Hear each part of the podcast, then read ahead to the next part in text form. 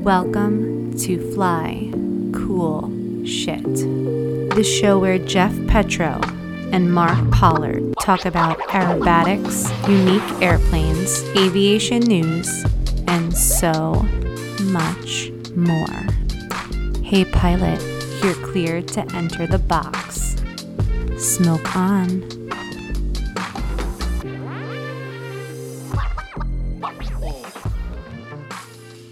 Hey guys, welcome back to another episode of Fly Cool Shit powered by Lyft. Jeffrey P, what up? Not much, man. You know, there comes a time in in a man's life when he can look back and and pretty much want to die of happiness. Um, and today is that day. I mean, how do you feel? I'm super excited. I'm super excited. I'm le- Oh, I'm like you're I'm, more excited. I'm legit, dude. I'm le- I'm I'm really excited. This is so this is exciting. So having Goody on the podcast or your child's birth, what is more like? What are you looking to look back on as the best moment of your life? First kid or second kid? Both. Goody Yeah, That's hands down. for sure. Yeah, Not even a Yeah. question. yeah. We have I we have give- Goody Thomas on the show. I'm so excited. What's up, guys? Pollard Petroselli. Doesn't love it. You got my Petroselli name sound like a retarded pasta?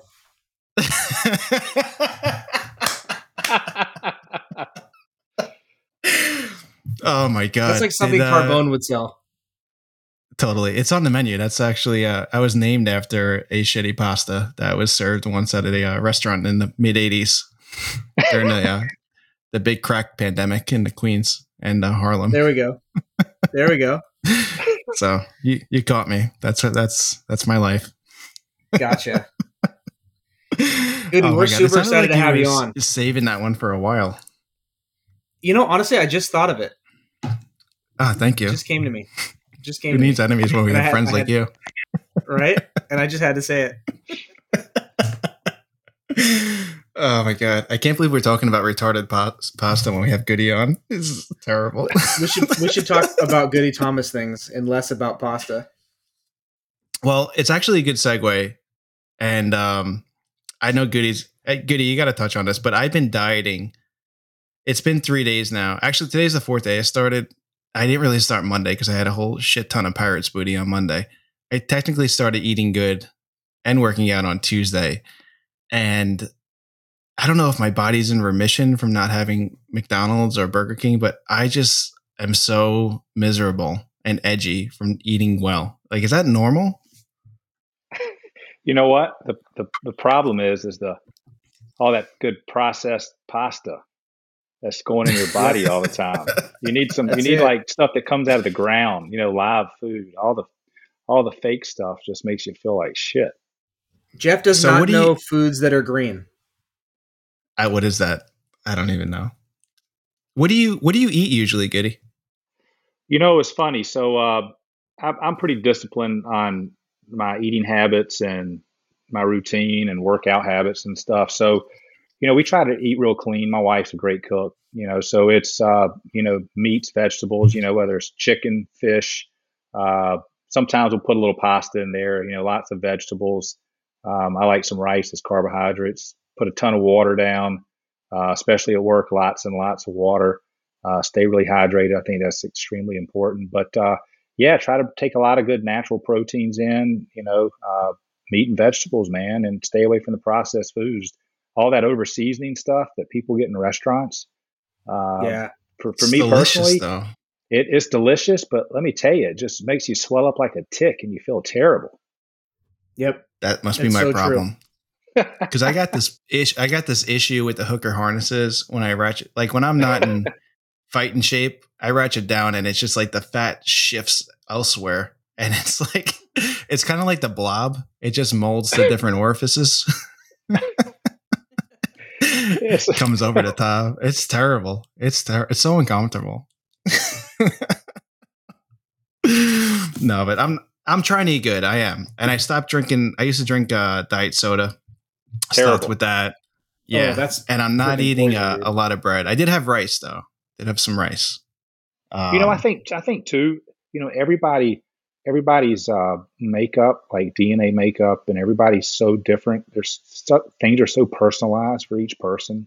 You know, what works for me might not work for you, and you know, vice versa. So I think you got to find ultimately what goes good with your body, but absolutely, you know, not only the eating part, but man, I think you know the exercise. I know that's big, big in, in my life, and so uh, that in itself, you know, even if you're putting some crap in your body, um, it might not react the best, but uh, you know, the exercise stuff, man, it'll it'll really pull you through. Yeah, it's funny you, you mentioned the exercise to be a pretty stuff. guy in that regard. Sorry, Jeff. No, no, no. I was just saying, uh, Goody, you seem like a pretty fit guy in that regard. Like, how much of your, um, I mean, how much is your, of your focus is on nutrition?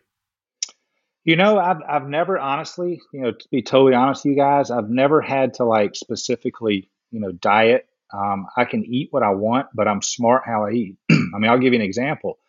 When I pack for work, I pack in this tiny little bag food for three and a half, four days, and I use this company called Trifecta, uh, and they build these organic, uh, very solid meals that are anywhere from 350 to 500 calories I eat those for dinner, and then you snack during the day on you know like nuts and fruit. Drink a lot of water, um, and then you know, hey, on the weekends if I want to go out and have a burger, some friends, or a pizza, uh, that's fine. But do I do I have to eat you know like a little tiny rabbit all the time? No. Um, the older I'm getting, I'm seeing that if you don't stick with it, it could go the other way. But um, I think nutrition for all of us um, is extremely important because uh, we're a machine. You know what what you put in is uh, you know this, what you're going to get out, and if you're putting in crap, you're going to feel like crap. And uh, so you know you try to eat real clean, and um, I think you got to find something that works for the individual. You know, I'm, I did not study nutrition, but this is just what's worked for me. So. are you yeah. for, um, jog my memory? Are you a corporate pilot or are you an airline pilot? I'm an airline guy. Yep. That's right. That's right. Yeah, it's it, I, and I can uh, you and I can relate to that uh, yep. quite a bit. It's it's so hard to eat on the road. It's oh, it's really really hard to it's, eat it's, even halfway decent on the road. It's very hard. So that's why I, I go. You know what? If I'm going to be gone, then you know instead of having an excuse, you go. All right, how can I make this work? And so you figure out a program. You pack your stuff. You super disciplined. You eat only X Y Z and then uh, you know you feel good. And um, you come home and then hey if, if you want to splurge some you know hey i got young kids. So yeah i'm not gonna go hey dad's not gonna have the pepperoni pizza or the pasta with you know jeff tonight you know? So it gives you that that chance to go out and do that. So uh, yeah you know i mean it, it's a challenge but uh, that job to me is terrible on the body. So uh, you know everything you can do while you're there to make it work for you on the health side you know you just that's what you do. Yeah. So what's your yeah. what's your kryptonite? Like for me, I mean, it's a lot of things I could say, but I can take down like a Costco size bag of, of chips or ice cream. You put that, I just have I I have no control over myself sometimes. But like, what what would be like? What's the dish that like if you were if you murdered like 10 people and you were on death row and they give you the last meal, what would be your final meal? You know, honestly, I, I, love a good hamburger. I mean, I just I do. I love a good hamburger. As far as like snacking, my downfall is like charcuterie. I mean, I love meats and cheeses, yeah. you know, and like snacking like that. And then, hey, man, you know, a few beers at night, some wine, you know, all that. That's that's fun and socializing and being with your friends. But yeah, that's a that can be a downfall. You know, you just can't you can't do much of that stuff. You know. So if fellow unlimited competitors see you at a contest and just put a charcuterie board right on your wing, they would be able yeah. to take you down in like oh, two seconds. Yeah. It's it's over. You know, meat and cheese, just, baby. I'm all over it. Just just leave a, a huge superside like right on the seat of your That's extra right. right before you fly. You're like, where's Goody? Oh, he's late. He's taking down some sausage. He's got uh, nitrate poisoning. segue into a story later about the uh, in in Germany the 2000 Advanced World Championship. Something that kind of similar happened to me, but that's another story. Oh fuck it, tell it. What happened? Yeah, wait, this uh, is in 2000 in Germany. Yeah, so um, I mean, I'm jumping way ahead of myself on how I even started everything, but uh, I'll I'll throw this funny story out because I got some funny ones I wanted to you know share with you guys. Oh, yeah. um, 19, 1999, flying my Pitts S2B, uh, it was my first nationals, and uh, I only been in the sport what like a year and a half, and you know, very very wise, young, dumb, you know, kid, you know, starts out flying advance and make the team. Well, I go to Germany and with all these, you know, accomplished pilots and we're in Grossmannheim, Germany, flying the advanced world championships and things are just clicking right along. We had some bad weather, but we managed to sort of, you know, navigate through that.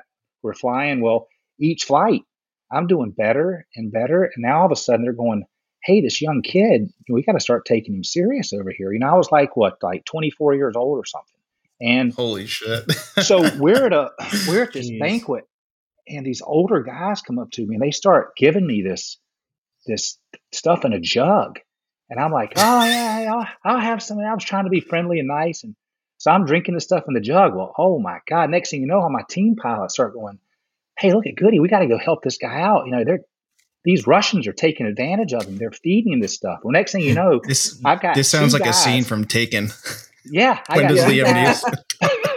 there two two of my teammates are under each, each arm carrying me out of there like goody you, we got to get you out of here these guys are honestly trying to mess you up because you're doing so well and i ended up finishing i ended up finishing seventh in the world in my first advanced world, uh, championships flying in a year and a half in the sport and i was like man these guys are trying to take me out and uh, they were like they were trying to take you out and uh, thank god we got you out of there what airplane were you flying there? Because you didn't. Did you ship a Pitts yeah, or no? Yeah, I shipped an S2B. Absolutely, yeah.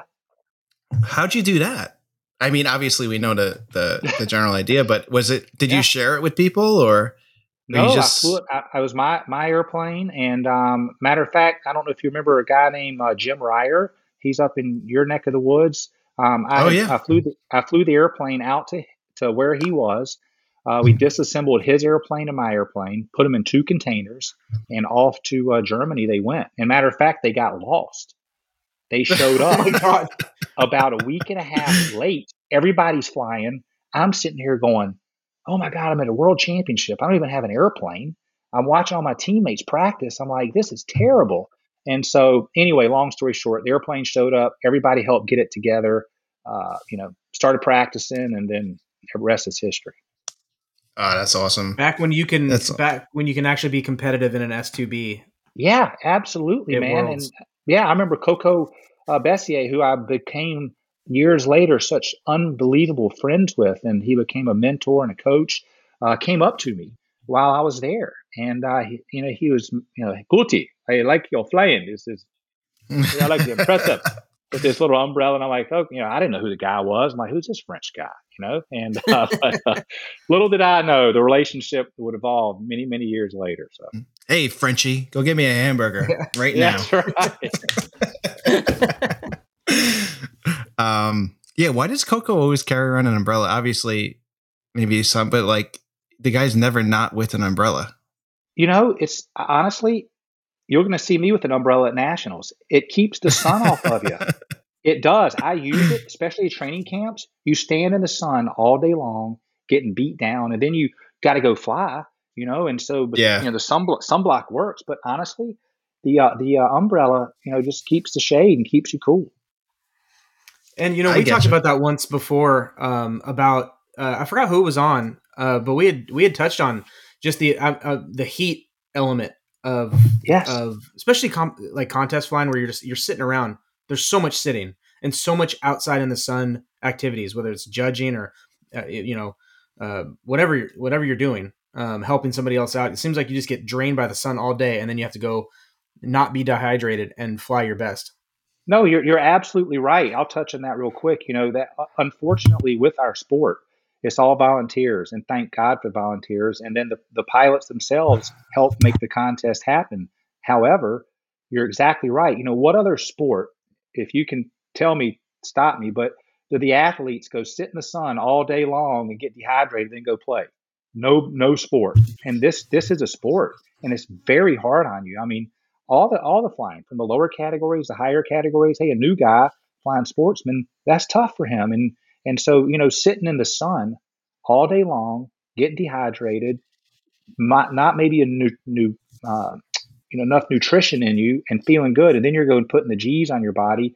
It's a recipe for disaster. And so um, it's yeah. definitely something that I think everybody should be very uh, cognizant about. I know they try to set that up when we fly. So we're, you know, if you if you're flying next, they allow you to uh, not volunteer. And that's a wonderful thing. It's a good concept. But you guys are exactly right. I mean, it's uh, you got to be very very careful because it can lead to bad things. Yeah, yeah and a lot of times an element they're where trying like, to. You, go ahead, Jeff. Sorry. that's like twice. We're fucked up today. We're so excited. no, I was saying a lot of times at contests, they um, it's like you're on the line judging or you're on a boundary, and they're like, "All right, hurry back! You got to next category's up," and it's like rush, rush, rush, and I'm like, and I've said it before, even at contests, I'm like, I don't like to a friend, like I don't care what they say, they can yell, scream, and, and hit me, but I'm taking my time, and I'm gonna, I'm not gonna rush and get into my airplane and go fly a sequence, like. It's, no. it's, it's ridiculous. So that's a weird yeah, dynamic. You know, it's like that that doesn't that doesn't work anywhere else. I mean, or it doesn't work like that any anywhere else that I can think of. I mean, any like you look at the Olympics right now that are going on. You know, like in in gymnastics, like you you don't see the person that's going to go for the gold uh, the next round holding up a pole for somebody the round prior. You know, it's, it's just no. And then it's like hurry up and go, go, go, go, go, go, and you know, it's like you know, mo- I, you know, when we fly, no matter what kind of flying we're doing, you know, there's always some element of fatigue or malnourishment. Yes. It's so hard to, to be, we're never 100%. And then you add contest, the, the, the contest element into it where like you're nervous. So maybe you didn't sleep the night before. Um, or you weren't nervous at all and you partied too hard the night before. Yeah. And you know, there's some level of uh, dehydration and, and, and, uh, uh, and then you just yeah you're out in the sun all day I, all these contests but every contest on the west coast is in the dead middle of summer. It's they find the hottest days. I, I swear the IAC must be like these local chapters must look and be like, what was the the ten year trend, like the hottest days of the year, and then they just book Borrego and Apple Valley and Delano and Coalinga on those days. They're, it's all 110, 112 degree days every single year. Yeah.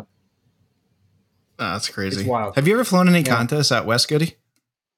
You know, no, I haven't, and it's and it honestly, the the honest to God reason, it's just you know logistically, you know, yeah. my time, just like you guys are dads and you know husbands, I'm the same, and and so many people in the sport, but you know, and, and financially, you know, you look at all that going, gosh, to as much as I'd love to go out west uh, and fly a contest, um, I just don't want to, uh, you know, get in an airplane and you know try to you know traverse the entire country to to get a contest out there and uh, you know with weather and stuff and, and time. It's just it's too much. And i'm i'm not a big proponent of flying other people's airplanes. I never have been so.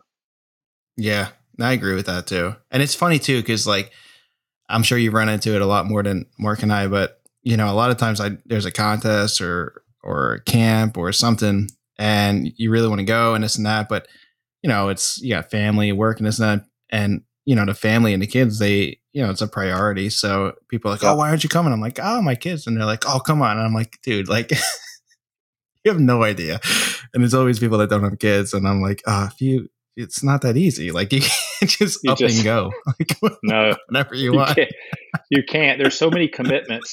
you know, there's there's very few people that that that are in this sport that do it for a living. I mean, there's just a there's literally less than I can probably name just a couple that are full time air show people that also compete. So this is their life, and that's all they you can count do. on one hand and have fingers left over. Yes, it, and easily, and and you know, and and that's the thing. You know, we all have all these other commitments, and uh, you know, and they're good commitments. They're we all have awesome jobs, and we have wonderful family, and we love to be with them, and so you know that comes first. And so you know, this is second. And so, yeah, you know, I mean, you got to look at that kind of stuff. And the, the ones that do this full time, that's awesome. And they should be good because it's their job and that's what they practice all the time. So, you know, there's a, there's two sides of that, you know, that's a whole nother story, but, uh, but yeah, yeah. Um, West Coast, West Coast would be fun. I'd love to, if I could, you know, have the time to do more West Coast contests, meet more people.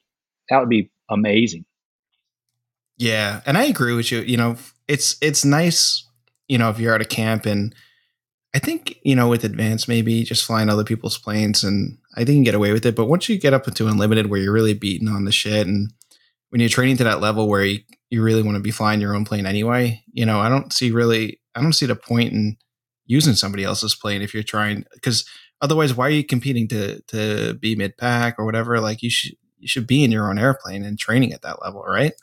You're you're exactly right. And you know, it's twofold for me. There, there's really two two things. You know, one thing, you know, Mike Goulian, along with so many other people I'll touch on today, is such an amazing person and such a role model for me. And he's taught me so many things I'm very grateful for. But one thing he always said to me, it's like good, he says, you know, stay in your own lane, man. He goes, That's what I've done. And and it's the truth. You know, you you stay in yeah. your lane and this is what you do and you don't veer from it. It, it, it takes you a long way. And so, you know, between you know, you don't go run a race in somebody else's shoes. Um, and then also too, you know, as far as the airplane stuff, I've seen stuff that I don't ever want to see again. And it's people in other people's airplanes. and it's just something yeah. that I go, you know what? There's already enough going on. I'm going to do everything I can on every flight to make all this work out good. And getting in somebody else's airplane, there's only a couple people that I'll fly their airplanes. One of them's Jeff Boerboon. Um, I just I know the airplane. I know how Jeff takes care of stuff, and so and I have I've flown his airplane. He's helped me out uh, in Italy, uh, t- 2011 World Championships, and so. But other than that, man, I just uh, I don't I don't hop in airplanes. The only other one, uh, Hubie Tolson, uh, he and I go way back with the Sukhois, which we'll touch on later.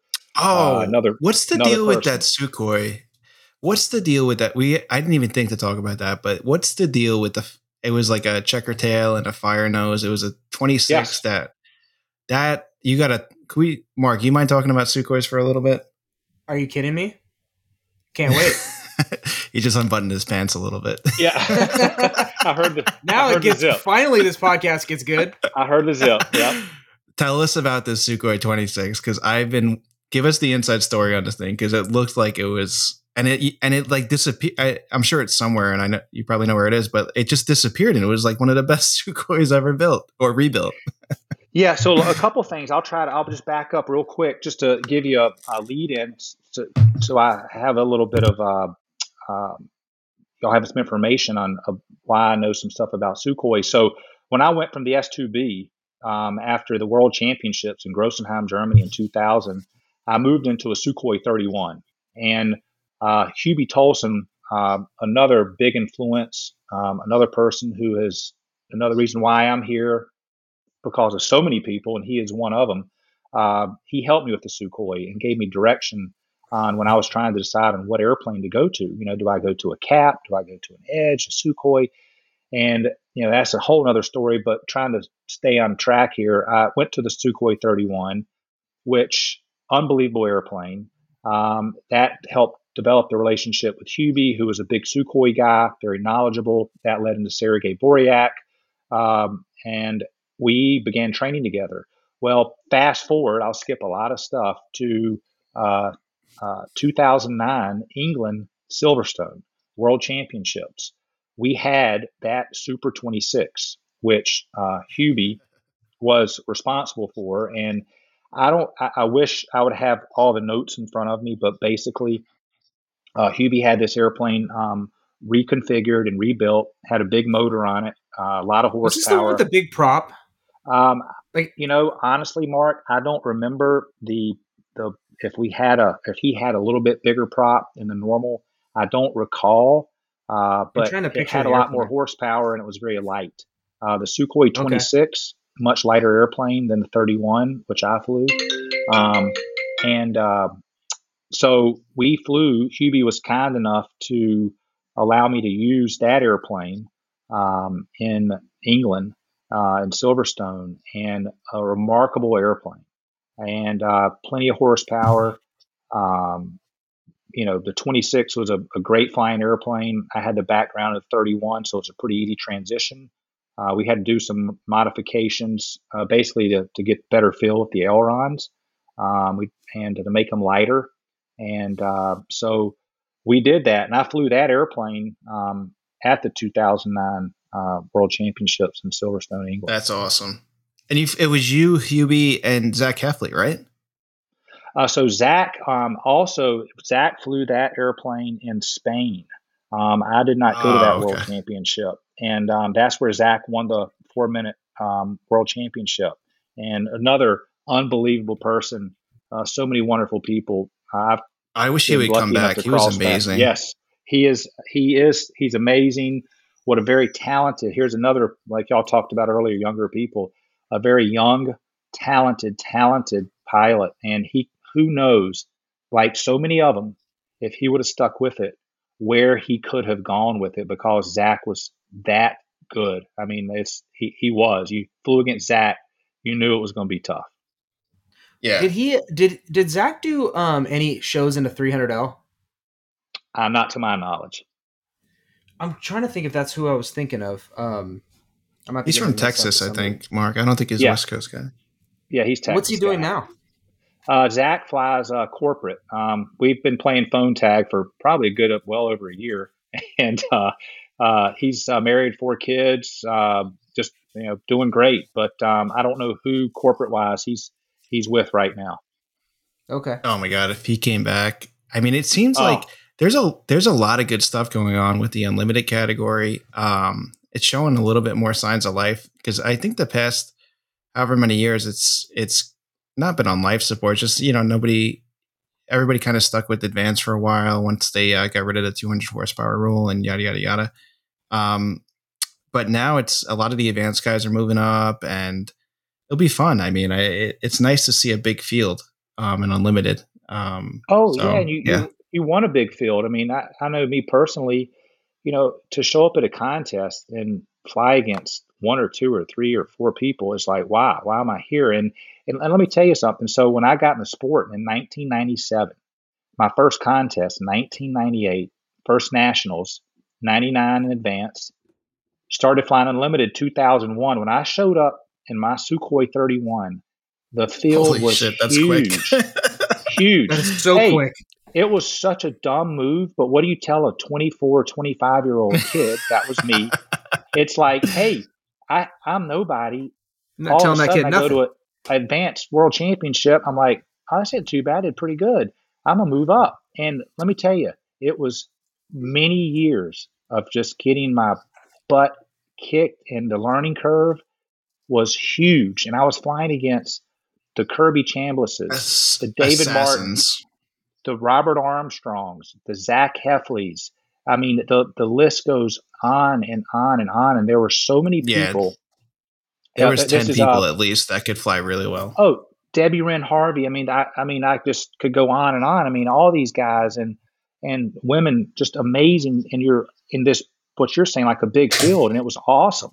I mean, a huge field of pilots, and uh, and you're just going, oh my god! But you're also you're learning from them. You're watching how it should look, and uh, yeah, it's unlimited. It's hard, and and I've watched it evolve.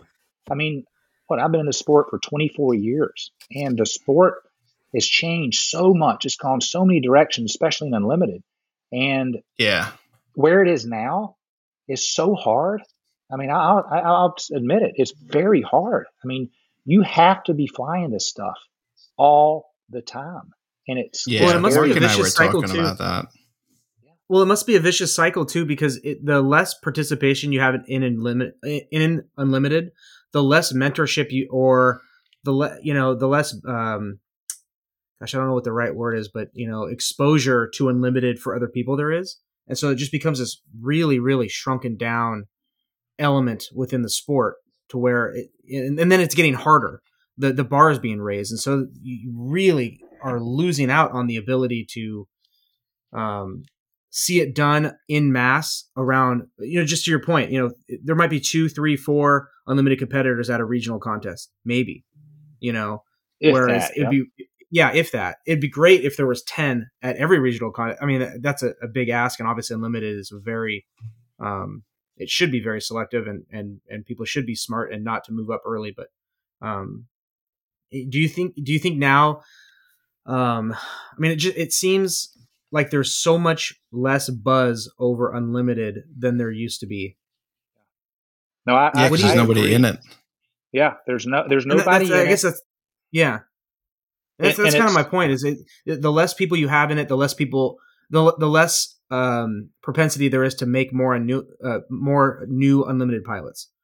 You know, there's it's, it's like yeah, there's so there's so many things on what you're saying, Mark. You're exactly right, and there, you know, from from my own little world, my own experience, you know, it, unlimited is is financially tremendous. When when I had different opportunities growing up in the sport, I've had and and I'm I'm not embarrassed to say or I'm I'm I'm actually proud because my family and then other individuals allowed me to be able to carry out my dreams and goals with the sport on the financial side and continue that because it has gotten so expensive.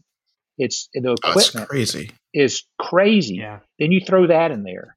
Then you look at what you have to fly. And look, I've always said this trying to be jokingly. You know, most people don't show up at these contests to dive at the ground at 300 miles an hour to go get a cheeseburger. They're coming there to fly to win, to to to compete. You know, you start competing as a kid. Hey, let me race you from you know the sidewalk to the other sidewalk. You know, that's what you yeah. do. So that's why they call it aerobatic competition. So, you know, you're showing up at these things in these half million dollar airplanes. You better be practicing or it's going to be bad. And then you can take it to another level of safety. You got to be proficient in this stuff. You got to be healthy proficient, flying proficient. You know, the list goes on and on and on. So, yeah, and it's it's a big step up from advanced. And and you're right.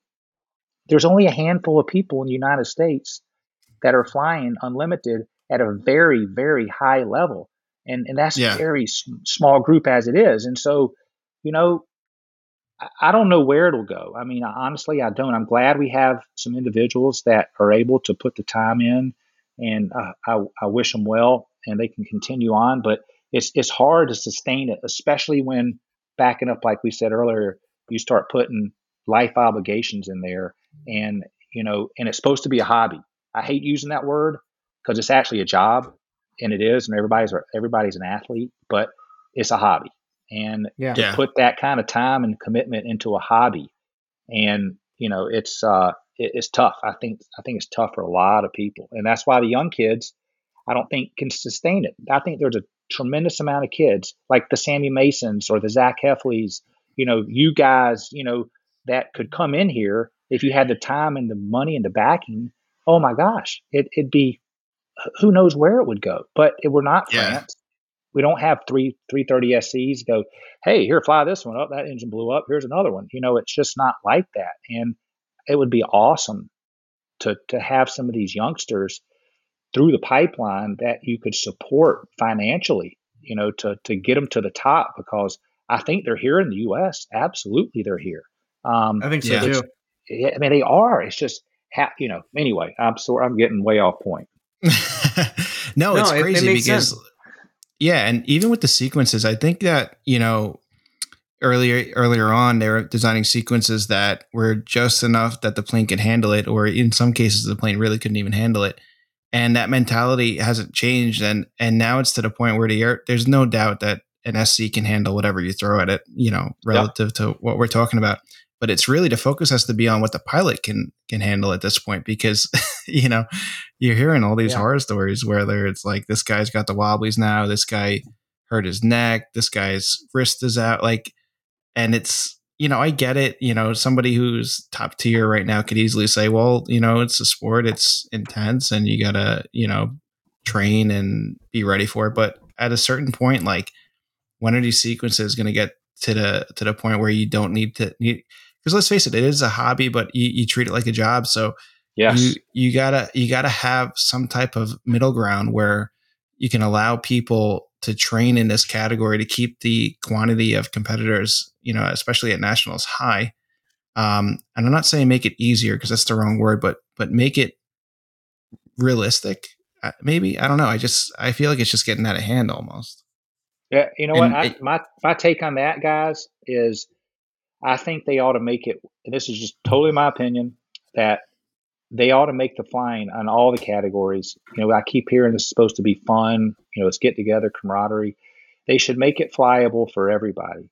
And and it should be stuff where it's not so difficult at, at any category that um, it either discourages people from from doing it, um, or um, you know, uh, that you get to a point that, oh gosh, I mean, it, it's like, I don't know, it's it. It's an interesting, yeah. It's just dis- it's a discussion. Lot. It's a very, it's a lot. And if you got the top yeah. tiers that really want to take it to another level, I think on their own time, away from IAC contests, you go train. It's like anything in life. If you want to take something to another level, you go every waking moment and you put it towards that, just like you know the Rob Hollands. Those guys, that's what they do. They eat it, sleep it, drink it, but they carry out and execute all the time. And that's what makes those guys so good because this is all consuming for them. And it's it's awesome to see. And you're you're happy for these people to see them take it to another level. But you know your average pilot or your, your people like here in the US I think they ought to be able to fly this sport enjoy it make it challenging but not so over the top that it discourages people you want to go to that side of the to the to the ring then you work on that outside of it once you get to the team level or if you have aspirations in that you know so uh, anyway should yeah. there be something like like a freestyle category where like you know you can you have unlimited and freestyle is not necessarily a tier above unlimited and obviously i know we have the four minute free and that's and and frees are a big part of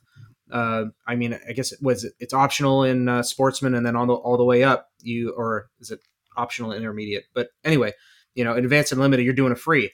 But should there be a freestyle category where all you're doing is freestyle?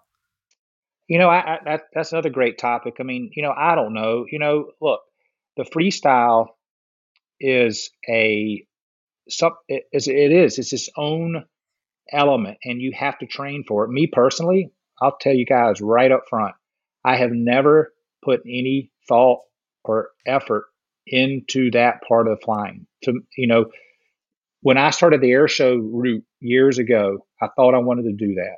And for me, it was cool, but I'm thinking, you know what? This is not why I do this. You know, when I was flying model airplanes, watching Leo Loudenslager and his precision, you're going, that's how what I, that's what I want to do. That's how I want to fly. And so aerobatic competition became the main focus because it's so different. Classic flying and freestyle flying is so different. However, both of them require tremendous amount of time, energy, practice, focus, and it takes years. As Rob has said, he might work on a figure for a year.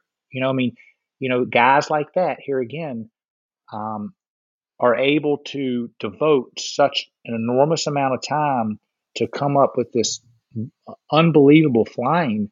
But you look at the, what it's taken to get to that point. and it's the same thing on the classic side. I mean, to really be a good classical pilot takes a tremendous amount of time and dedication. So to have an own freestyle category, I mean, I don't know. That's that's a great discussion. Um, whether it counts towards the whole score or it's just you know, hey, you're going to be a freestyle pilot, not a classical pilot. Then you all you do is you practice freestyle, and yeah, you know, because yeah, it almost separates the flying into two different things. Yes, yeah. it it does, and it's a lot of work. I mean, and I've said it multiple times. You look how hard Rob works to make himself where he is with that freestyle flying. His classical flying is very good too, but the freestyle stuff is just over the top, and and and it's it's it's awesome. But he works hard. The guy works hard.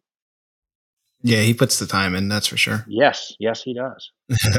do you miss Do you miss flying the Sukhoi? I mean, because those are two different airplanes. I mean, yeah, and you know, yep, I do. And let me tell you, I love the Sukh. That airplane made me a better pilot moving into the 330 SC. Um, it just did. And I would have stayed in the Sukhoi if they would have kept building it. I was finally learning to fly it, finally, and getting my hands around it. And it was a very hard airplane to fly well. It's a very, very hard airplane to fly well. But I had so much to learn in it. But I was coached by the best in the world, in my opinion, at the time, Sergei Boryak, and so much knowledge. Um, and then Sergei Rakhmanin later coached me in it. But uh, uh, but yes, I, I missed that airplane. It, it, was a wonderful, wonderful airplane. And you you have experience in a Sukhoi, Jeff, right? Uh, very little, very little. But okay. I just, okay. it's just such a raw. It's such a raw airplane, and yeah, it's just, and it's it's kind of sad almost because, you know, just to not to not to whine about you know how difficult sequences are, um, but with the Sukhoi in unlimited, maybe at nationals it'll work, but on the world level it struggles. It's it yeah. struggles a little bit, and it's yeah, like you know, cr- yeah. that to me is crazy you know, it used to be you showed up at a world championship and all you saw were Sukhois and caps, a couple edges, yeah. you know, in there. And, you know, now all you see is 330s. You know, of course, Castor Fantoba, another of many people. I wish there's hope we can mention everybody in this podcast, but another just amazing person, amazing pilot. I've spent a lot of time with Castor. I lived with him in Spain uh, for several weeks leading into the world championships in England. And uh, he makes a Sukhoi just just beautiful to watch. His classical flying and his freestyle flying. And another man that has worked extremely hard. And it's true, the Sukhoi. One thing I noticed about it, if it's 110 in Texas and that airplane with high density altitude, and you get slow, the airplane would chug along and it would do all the figures, especially at low speed. But what happened is the the presence of the flight the beauty of the flight, the energy of the flight sort of went out the window. And the airplane's doing everything, but it just didn't have the umph until the Russians decided, hey, let's change the ailerons, let's extend the wingtips, let's put a bigger motor on it. And I think they came out, I think it was designated the M3. And, uh, you know, I watched uh, Svetlana Kapanina uh, and Victor Chmal and some other individuals uh, fly this airplane. And um, uh, and it, it, was amazing. They flew it beautifully, but uh, it was definitely it was lighter, and it was definitely uh, an improvement. Um, you know, from the 31 to 26, and uh, so yeah, all, awesome. That's airplane. awesome. And how was the transition into the? Uh... Sorry, Jeff. Go ahead. No, dude, we're on like opposite wavelengths today. Usually, we're not this bad. no, you go, man. I took over last time. Why why why is Castor uh, a Sukhoi holdout? Do you think? Because he, he's still he's still he's still doing it. You know, he's I don't fighting know. a good um, fight. yeah, he's fighting a good. Yeah, he know you know that Castor. He he knows that airplane. He's been flying it forever. I remember watching Castor. At it might have been his first world championship. It was in Lakeland, Florida, in 2003, and I I had just moved into Unlimited. At the time, Phil Knight was coaching me, and he said, Goody, why don't you go fly this world championship as an independent to just get experience? You know, you have no chance, but you got to get experience. You put yourself amongst the best, see how they do it, put the pressure on yourself. And I watched Castor fly. Uh, Hubie's uh, was a rented uh, 26, and we had trained. Uh, Castor was training where we were training along with the Russians in Keystone, Florida. We had a whole bunch of us there. And it was a big learning curve for Castor also. And you go, wow, from where he was that day to where he is today in that airplane. Um, I think that's why he stuck with it because he has such a history with it, and and he has come so far in it, and what he does now, and what he's been doing for years is just incredible. I mean, it's what insane. an incredible. Yeah, person. nobody flies yeah. a Sukhoi better than him. You're you got it. That is so cool. So what you know, Goody? So you said you, that, you, moved um, away from the Sukhoi. yeah, yeah, yeah, yeah, yeah. No, I just wanted to ask you because I was at that championship in Lakeland, and um, I saw um, a bunch of the flying, and I remember seeing Svetlana fly, and yeah. there was some talk around a little bit, but everybody thought that she was going to win that contest, and I was young at the time, but she was flying incredible and I, yeah, I think Rakhmanin won. Yep, but did. um, I don't know if you if you can attest to that, or or if you think it was a little bit judging bias or whatever. She deserved to win, maybe, or something. But um, absolutely, you know that, that that that stuff. You know, as y'all have touched on other podcasts, it's it's it's been around. It's always been around. It'll stay around. Um, she flew unbelievable. you know, uh, Robert Armstrong. I, I, think I'm saying correctly. He was third. I mean, he flew unbelievable. I remember sitting in this closing ceremonies, screaming and yelling for Robert. You know, clapping because he flew so amazing. And uh, yes, Svetlana there was there was like rift and talk and stuff going on during that contest because you know I, I think people are going, oh my gosh, you know she's going to do it, and what if something happened? I, I don't know, but you know it, it'll make you wonder because she was lights out flying, unbelievable. What a talented yeah. again another pilot. Golly, there's so many out there.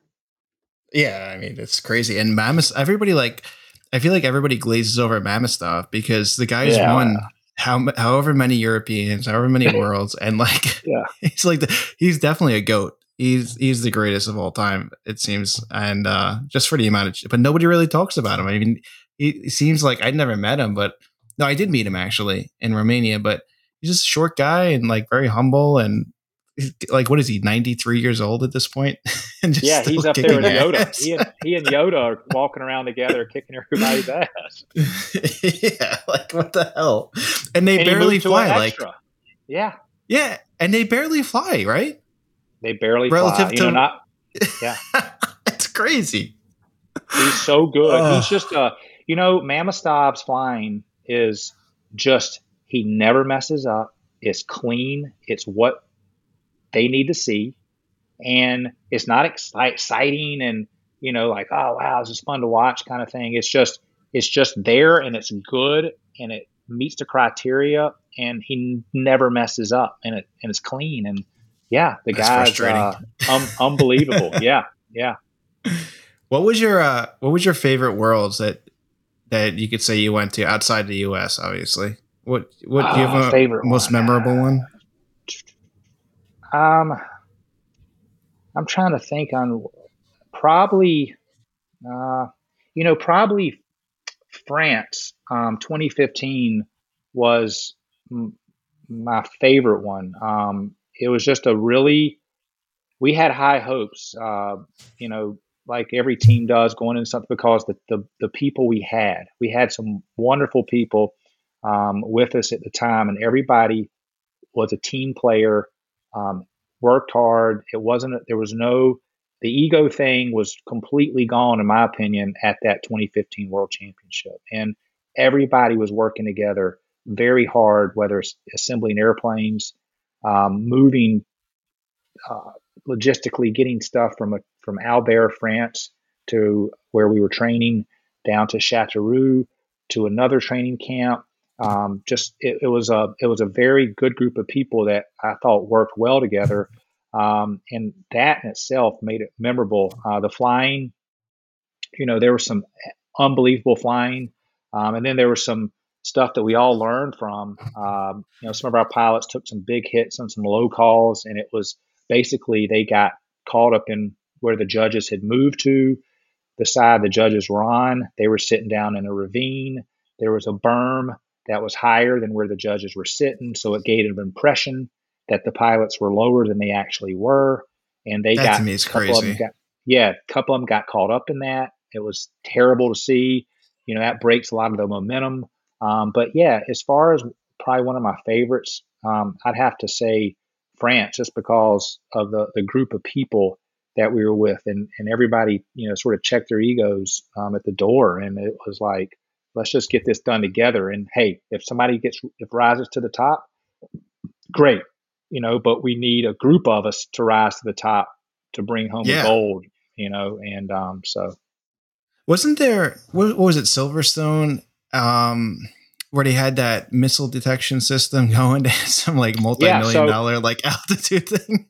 so let me tell you, so you you'll get a kick out of this. I know you guys will. There was, I'll, I'll there was zero I'll, there was zero lows that contest.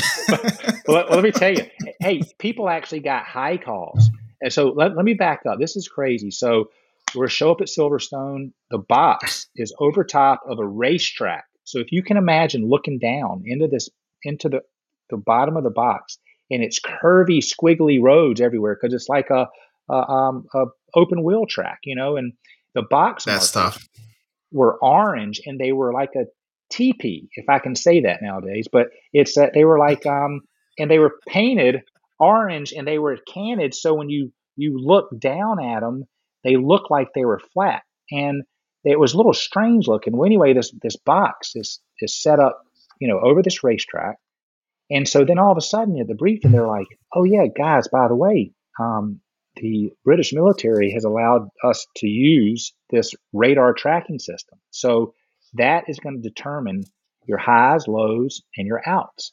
And everybody's like, oh, and what? the outs too? And the outs. This thing was so accurate. It oh, I just thought you, it did altitude. Oh man, it was all Damn. over. It would show you. It would show you a little green dot, and then as you got close to the edge, it would turn yellow, and then it would go red, and then there you go. Well, the thing was so accurate. I'll back up a little bit. As as we approached Silverstone, we're getting there. You get your time to fly in the box. These two young British kids come up. I'm flying Hubie's Super 26, and um, and they're like, you know, who's this, you know, young kid in this, you know, crazy looking fire breathing Sukhoi? You're like, ha ha ha. So I go up and fly, and and I'm practicing and having a good flight, and I land. They're like, "Hey, hey, can we can we help you with your airplane stuff?" So I started sort of getting to know these these guys, and I'd see them each day, young kids. Well, as the contest progressed, um, the known had a fantastic known. Um, uh, at one point, I was sitting number one. Uh, ended up getting knocked down, I think, to nine or ten, but a very small spread. You're talking like 35 to 40 points from number one. I mean, great flight. And and yeah, and so you get into uh, the freestyle. Well, here we go, the radar tracking system. Um, I flew the end of the day, freestyle. The sky was perfect, no wind. It's my time to shine. So you would think, yeah. Well, I get in the airplane, start flying. I don't know if nerves, something got me. I was on a, I pushed capped off 45 down, got too steep, double snap, double roll, bing, radar got me. All of a sudden, Holy. I'm behind now. Bang, bang, bang, bang, and it's going nuts. A thousand penalty points. oh so, my god! So listen, so I land, and you know I'm humiliated. I'm just like I just screwed my whole team. Like what's wrong with me? And uh, of course, you know these young British kids come up to me and they're like, "Look, it's Radar. Hey, Radar, come here, man!" and they started calling me Radar. Rest of the contest, that became my nickname. And so everybody oh called. They're God. like, "Hey, what's up, radar?" And I'm like, "Oh yeah, you suckers!" But that thing was, though. Some of the French pilots they said, "Goody, come here. Let me show you the diagram. Look how low you are, but you were consistently low. You were 88 centimeters low each time at the same spot." Oh like, my what? God! Is that accurate? And yes, I wasn't grossly low, but it got down to centimeters. It was so accurate. It was catching my wow. tire every time I'd kiss the bottom. 88 thousand thousand penalty points now. I mean, uh, lows. Yep, yep. Oh my god! I would have taken a baseball bat to that missile system. so yes, there was a missile. There, the, the, British. It was awesome. Then when some of so I basically I was done, but some of my don't they remember what we did for them during World War II? what the hell? oh my gosh! Oh gosh, my gosh! Short term yeah, memories. So, yeah, short term memory. But it, it caught some of our guys out high too. Uh, and it was like, what? I mean, it was guys were getting four and five hundred penalty points and out high. It was crazy. They never, they probably never saw one in their life. No, never. Nobody. Who gets a who gets a high call? Nobody does. No, but you see, like I and I feel like you you would agree with this. Like I can I can swallow that pill. Like that to me is like acceptable. Okay, I was low. Okay, it's it's legit. I can take it. But somebody's like somebody's contests and even nationals, man, they get some of these wahoos that have never been to a contest before, or it's their first contest, you know, and they they need volunteers, and they stick some some some millennial out on the boundary and it's like and it's this like this crocheted yarn system that my my nana probably brought up and they're lining up these strings and like it's just it's I can't accept I just can't accept that. I can't. It's not it's not a like it's not a, a it's not legit to me. I mean, and then like if you're calling them a boundary judge, like they're they're not what's there's they're a judge and there's a line judge, but they're still being called judges. And this guy, you know, I, I mean, like at least give this guy a 15 minute YouTube video to watch on how to use the shit you know, but there's just no rhyme or reason. They're just like, oh, you, you got a pulse. Let's stick you out on the line. it's a, you know what? I, I personally think it's a waste of time. If I can't tell you how many contests I've been at. Why are we not starting? We, we can't get the boundaries out. well, okay, we now we can't get the radios working. Uh, um, now you know the sighting device, the wind's blown it down. You know, it just goes on and on and on. And I think they should go away. Me personally, I think it could you could use the volunteers elsewhere, but I think we've all been a victim of it. I remember, oh, I forgot which nationals it was. It's been so many, but uh, uh, I remember in hearing in the video, um, I went up, came across the box, I'd done a loop eight point roll, came up three quarter flick, hammered. It was I'm in, hammered, out, roll in. That was the Nationals. Lost that one. Uh, my what do I got? What like six second places? Gotta love that. So that one was like uh, uh, 26 points from that would have taken me over the edge. And so, yeah, that oh, that crazy, man. Nationals. Yeah, it was. Uh, and who knows how the guy sitting down there on the sign device where literally my wingtip is supposedly out, but not the whole airplane is strange because you got the 150 foot buffer zone. But whatever. Yeah. So it uh it's it's uh yeah yeah I know I'm whining but yeah, I mean that, um, that to yeah. that to me oh dude I would I would have I would have went on I would have been in jail at this point. I would have murdered people. Um but like so like there's so many points to get rid of boundaries. And you know obviously we don't have enough volunteers it seems. So there's one point. But yep. the other point is is bias. So like there's going to be bias. It's just going to be bias. It, it is what it is and you're going to get it but if we can yeah. relieve a little bit of it, so if you get rid of boundaries and the biasness, if that's even a word, towards boundaries, then you can, you know, statistically bring your your ratios down on biasness and leave it up to less people, right? And right. like it's just just get rid of it and or come up with a system that is um that's got structure to it, that has like rules to it or that you're not just picking random people. Like at this point like when you go to nationals, you got to sign up to be a national a judge at nationals, from what I understand, right? Yeah. So why don't they? Why are they not selecting boundary judges at that point? I don't know. That's a great question, Jeff. I don't know enough uh, the ins and outs on on that side of things. I, I, personally think, you know, and you guys know this. You know, you sit and, and watch I moved a strike.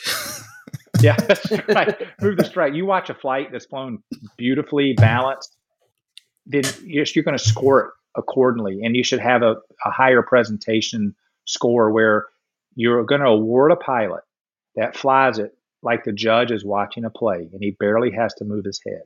And you know, you're going to get a higher presentation score and just the whole out thing is I just think it's uh it's sort of and not not because of things I've been through, that's my own fault, but uh you know, I think it's one of those things that it could save a lot of time, money, uh, you know, materials. The list goes on and on and on.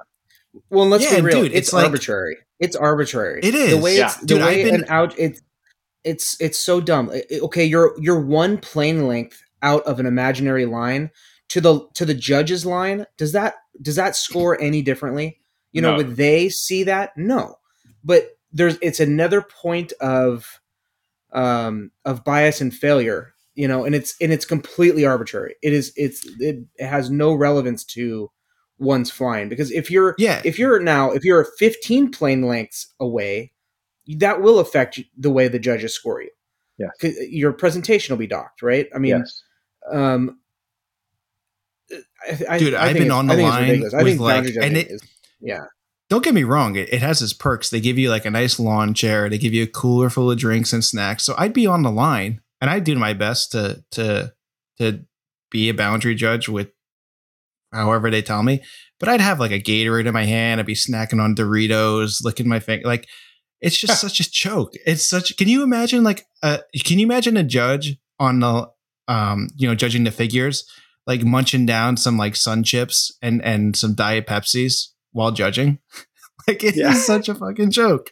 Their mouth is half chair. full, as yeah. they say. Yeah oh my god! I got the, the only thing I'm missing is like the only thing I'm missing is one of those paddles where, where the ball's got a rubber band attached to it, and you're just hitting it back.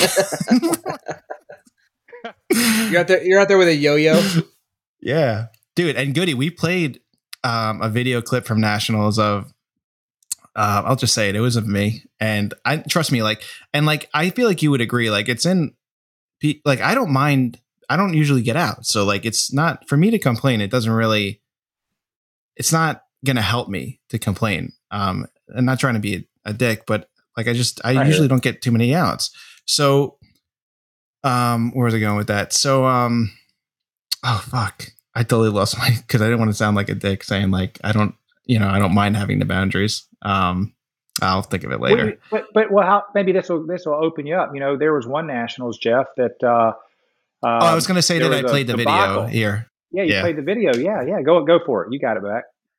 Yeah, well, we'll get back to that. But yeah, I played the video, and it was like one of those calls where it was like in, I mean, uh, sorry, out, in, and it's like multiple. I'm like, come on, man. And it was during like a looping figure too, and it's like, like to be out for 0.5 seconds. Like, are you fucking kidding me?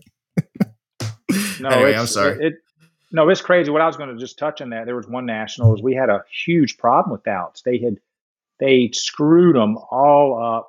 The, the one pilot they gave nine outs, and he had no outs. I mean, it was a complete cluster, and you know it got all mixed up. I, I, there's there's definitely issues with that whole program. I I, I totally agree.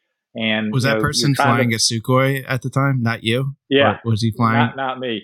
Yeah. Did he have really good hair and use really good gel? yeah. yeah. So it's great. A great. Could he guy, bench and, a know, thousand pounds? yeah. So he, this poor guy, but you know, you just go like, gosh, it's like, are you kidding me? And and that was a team selection and, year.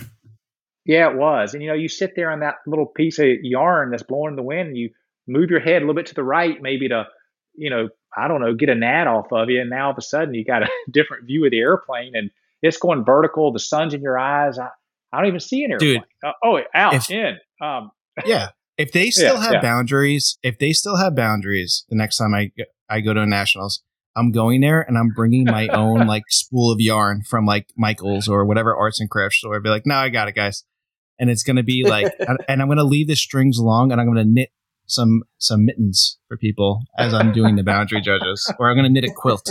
I'm going to make you a blanket while I'm on on the boundary here. That'd be awesome. I'd, I'd love it. Mark, we gotta we gotta we gotta make a, a shirt. You know, like the dare shirts where it's like dare to keep kids off drugs. We gotta do like yeah. dare to get rid of boundaries or something like that, or like I love ban it. boundaries yeah. or something. Let, us uh, yeah, let's think. We'll think of something. We'll think of some acronyms. yeah, yeah, yeah. Uh, cool, man. Too funny. Too funny. Um. So, how, so oh, Goody, how did you? I got. I got. I got to. Um. Well, you okay? So we we probably skipped around. We didn't, I guess we didn't skip around too much, but S two B Sukhoi now extra. How I, I, I'm curious. What, how do you feel about the capabilities of the extra 330 SC now, and and uh, where you're at um, as you're you're you're coming back, getting ready for nationals. Um, your, your progression through these different aircraft, like what has that been like? I mean, I, I still feel like this, like the S2B is is not a very relevant airplane to modern upper higher level competition anymore, unfortunately. But I feel like I honestly feel like the Sukhoi kind of is could still be relevant. It's not it's not top tier. Obviously, the, the 330 SC is, is it's got more championships than any other airplane. But um, you know, did you feel like that gap between the uh, the S2B and the Sukhoi was a lot larger than the gap between the Sukhoi and the 330 SC? Oh, oh, absolutely. Let me tell you, if I if I went from a S2B to a 330 SC uh, cap Edge 540, it would have been a much easier transition because yeah, the airplane, the Sukhoi, is was so different on so many levels that it was like a linear, a very slow uh, curve of it takes many, many, many years, in my opinion, to fly a Sukhoi well in classical flying. Uh, it's a very hard airplane to fly well. Um, once you know, unlimited's a game of flicks, and once you got the flick technique down, um, it made things a lot better, but it was just a different animal uh, all around. Having said that, it was a very hard airplane to fly, which made it easy coming out of the Sukhoi into the extra. It felt like a little toy, like like wow wow wow wow wow. This is like this is like a little toy. Like okay, here I'm, I'm gonna I'm gonna sit in here. break this thing. I just broke the rudder pedal. Oh, hold on, Jeff. Here's the stick. You want to hold that for me? You know, it's like it just seemed like this little toy. And nothing against Walter. Sorry if you're listening to this, but you know, you have an amazing airplane. But the Sukhoi was so overbuilt, so tank-like. You know, the, the a design group, it'd be like NASA or Boeing or McDonnell Douglas building an aerobatic airplane. This airplane was so over-engineered, but they thought of everything. And what a remarkable airplane. So, yes, the transition was very difficult. I suffered for years um, in the Sukhoi. Uh, for one, I was moved up to unlimited, flying a new airplane, and I had no experience. Recipe for disaster. And, you know, it took me a long time to get to a point that I could, you know, get out there and get some scores. But, you know, having gone back to the S2B, which you mentioned, um, Mark, is that, you know, it's like anything, good foundations. You, I built them in the S2B but I didn't spend enough time in that airplane in the lower categories, getting a feel for not so much the flying part, but how to present it all to the judges. So the S2B, what a wonderful airplane, but it gets back to basics, man. If the basics aren't there, it doesn't matter the airplane you're in. So, uh, but the transition was much easier from the Sukhoi to the um, extra. And I, if you notice when I fly, I always roll right and that comes from the Sukhoi. Um, yeah. And another reason I always um, inside snap right, and I always uh, outside flick left foot right rotation. That's from the Sukhoi. Also, just rolling. Is that vertical, because of all the internal timing? Um, that well, a lot of that you know, the motor was turning the other way, so most people you know snap left. You know, in the extra, I always snap right, but I was I learned to snap so well in the Sukhoi I can make the extra snap very, very fast um, in the the non-direction that everybody else snaps. Also, rolling vertically, you can see the point coming. When you roll left, you're blind to stop. You can't see what's coming. So you, there's yeah. you're totally blind. So everything's always usually right rotation for me. And uh, but I'm, I'm going the wrong direction. But but yeah, the the, the Sukhoi to the extra. Uh, very easy transition, and it, uh, extra is a very stable, easy airplane to fly. It, it just Walter, you know, hit it out of the park on that thing. They know how oh, to build crazy airplanes. how easy. Oh, oh man, it's so easy. I mean, you just feel so fortunate to be in such an amazing airplane. I mean, gosh. With these top yeah. tier airplanes like the 330 SC and the MXS, um, what do you feel like? I mean, looking ahead, I'm I'm always curious about this because we yeah. we see the uh, you know it's big talk right of like uh, making unlimited uh, too hard, making these gaps between intermediate, advanced, and limited too large, things like that. What are we going to see that's going to be the aircraft limitation? Like what what if you had to guess? What would your prediction be on like what what maneuvers would come that would are going to make the 330 SC struggle a little bit or MXS or any of these the the top level airplanes right now uh, where we might see some some uh, oh some limitations on the aircraft performance on the aircraft and not the pilot. You know, yeah. I mean, if if they really made unlimited and what the word actually means, unlimited, there's no top. I mean, think about it. I mean, my gosh, guys. I mean, you could put in some crazy wicked figures that uh, you start getting into a little pilot limitation, but you you would get into I think some some airplane limitation of having to fly it so hard. Let's say, for example, I mean, gosh, let's say you did a you pulled vertical and did a double outside flick to a tail slide, or you know you're yeah, or you're yeah. coming around. Let's say you're doing like a, a half loop down, a push half loop down, which used to be a legal figure. Push half loop down, one and a half inside snap at the bottom of the push. And people were talking about breaking airplanes. And and and so some of this stuff was removed. There were some wicked figures, but you know, I think right now I'm looking what the pilots are flying and the figures. You can't get much crazier.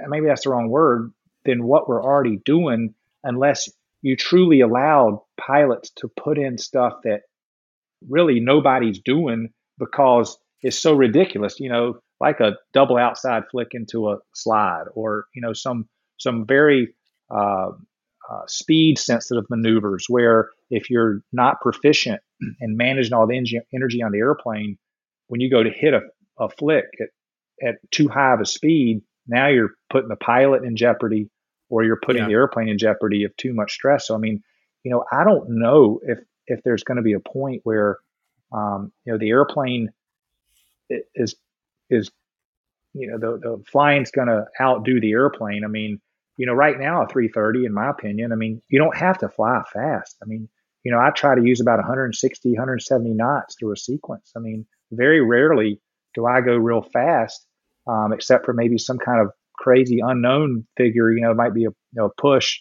uh, two of eight, three quarter, pull around, P loop, you know, outside flick, where you need all this energy, but you know, you're really pushing these airplanes. It's not good for them. I mean, why? You know, I think there's other figures and they're so complicated. Judges can't keep up with them half the time, or they haven't seen one in two years and now they're trying to judge it. But you yeah. know, it's uh, it, it's, it's it's that's a whole other story. But yeah, you know, the 330 I think can do it all, just like the MXSS. I mean, you know, um, I haven't seen anything that you know Rob flying the MXSS that when we've trained together a lot, you know, we've worked together for many years and you know and, and learned a lot from each other.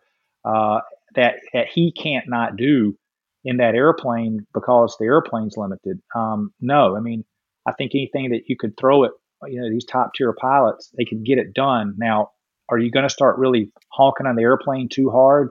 I think that's the the area that might be a little bit of a uh, an interesting place to go and talk because you know at what point are you having to push the airplanes you know so hard to get through a figure you know that's uh you know i mean you know 50 60k figure or whatever it is you know and it's just like I don't know. I, I just I don't know where to draw the line on that. Yeah, and you moved up in category during an interesting time too, because that was when they had the seven figure freeze with the bonus points. You had six and seven figure freeze. I had a ninety nine k figure. Um, I mean, it was crazy. You you you mess a, up. That's a one. That's a tough time to move up. that's a really tough time to oh, move up. the bonus point. I mean, they've look, guys. They've tried stuff. They've tried all kinds of stuff over the years, changing this. Why did they do that? I, they wanted. I don't know. I don't know what the origin of that. That's a great question. I don't know who proposed it. I don't know if they were looking for maybe a way to go. Hey, look, let's use the pilot's creativity to allow their score to be brought up by making these crazy freestyles. I mean, I, w- I wish I, I'll try to find one and share it with you guys, but they oh, were, oh, they great. were crazy, man. I mean, unbelievable. Yeah. Gosh. Yeah. where's your, where's your focus now? I mean, obviously you're, you're, you're, you're, you're prepping for nationals. Yeah. yeah. Um, w- like right now in your, in your, um, uh, your schedule of flying, getting ready for it. Are, are you, what are you working on now? Are you, are you working on just individual figures? Are you working on uh, freestyle stuff? What are you what What are you kind of working on now? Yeah, I'm I'm focused totally on classical stuff. You know, I'm I've said over the years I was going to put dedicate a lot more time to uh, freestyle flying, and uh, but I, I, just never have. I ha- haven't had enough drive to take me that direction. I'd like to. I still got a long time in the sport. I plan on being and you know around and getting better, and uh, I'd love to you know, get better on the freestyle side. But, you know, my classical flying is where my focus is. And I've tried to come up with the, over the last few years. I mean, especially so when I, I my left Achilles tendon was severely severed in half. It'll be two years, May 9th. And so that took How'd that me feel? out. Of, that, that was wonderful. God. Love, love yeah. And, uh, nice that vacation. Took me out of everything. Yeah. It was, it was not good. It took me out of Ugh. work, aerobatics, fitness. It was a rough time in my life, but you know, and I know it could be worse, but for me personally, it was tough. And you think about it, you guys, how much you use your feet flying aerobatics and especially flicks. And you're, there's a lot of flexion with your with your calf and your ankle. And so I was really worried. I was very concerned. My, how how long was them? it when you rip when you snapped your Achilles or whatever you call it when it severed? How long was it from that day till when you got when you got back in a uh, SC? Oh my gosh. So I flew the SC just one time because I had to prove to myself that I could still fly it. And I got in the airplane about seven or eight months after it happened. Holy and shit. I, I got in it, I cranked it up, and well, first I sat in it. I okay, I'm sitting in the hangar. Okay, I can move the brakes. Okay, that's fine. I feel comfortable. I said, I'll crank it up. I'll taxi around. How's it feel taxiing it? You know, how, you know, everything. I'm safe. I'm, I'm looking at it from a safety standpoint, mitigating risk, right? So I go, I'll just go fly around. And that's what I did. And then I said, okay, I'll just do some lines. No flicks, no spins, nothing that would load my leg. And, and so yeah, I just did some, yeah. And so that's what I did. And then, then I didn't touch the airplane again until uh, May of the following year. COVID hit, and then that was it, man. I mean, um, I I've barely flown, but this is funny. You're going to laugh. So my normal training schedule changed tremendously once I got married and my kids came along. I had two kids at World Championships. I mean, I, I was still flying World Championships, getting married, starting a family, having children, and trying to be the one of the best in the world. And um, Gosh, you really and, you really could have stepped up your your time management better. That's pretty lazy. Exactly. I can I mean, the timing couldn't have been worse. So you know, you you you as stupid time passed. Yeah, stupid kids. So is it fat? Is it fast forwards? Your your time to fly. You had to be you had to be very um, you had to everything had to be scheduled. I mean, super scheduled. Okay, I only have three months a year to fly, and so that's what it started happening to me. But it was interesting. I started doing better and and yes, there was maturity, uh, uh, experience. All this was coming along also, but as I started flying less, I started performing better. And so, trying to fast forward to that question mark, right now I'm, I've been trying to figure out a way, especially after I got hurt, to go, how can I more efficiently fly? You don't need to fly sequence after sequence after sequence. How can you go up and like Jeff mentioned on an earlier podcast, you know, getting your G tolerance back and and doing lines and you know just from to, from a uh, roll upside down, push to 45, roll upright, push, but you know, building this stuff, building closure rate to the ground, building all this stuff back up in your head.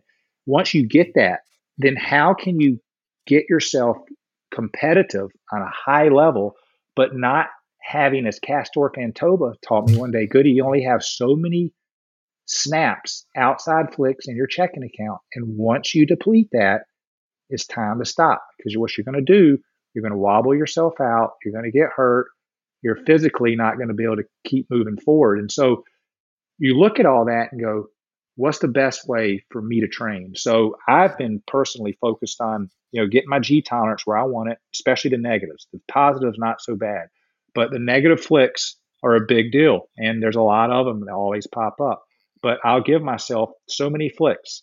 I might go today, I'll get three, three three quarter outside flicks, maybe one full outside flick, and that's it.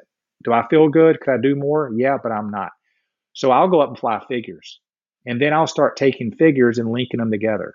And then I'll link more figures, more figures. And so now you're up to say six to eight figures. Then all of a sudden you're almost to a sequence. But I might fly a sequence in the beginning and leave out all the flicks and just do rotations because there's no need. Can I do the flicks? Absolutely, all day long. Can I do a 8G push from a vertical down?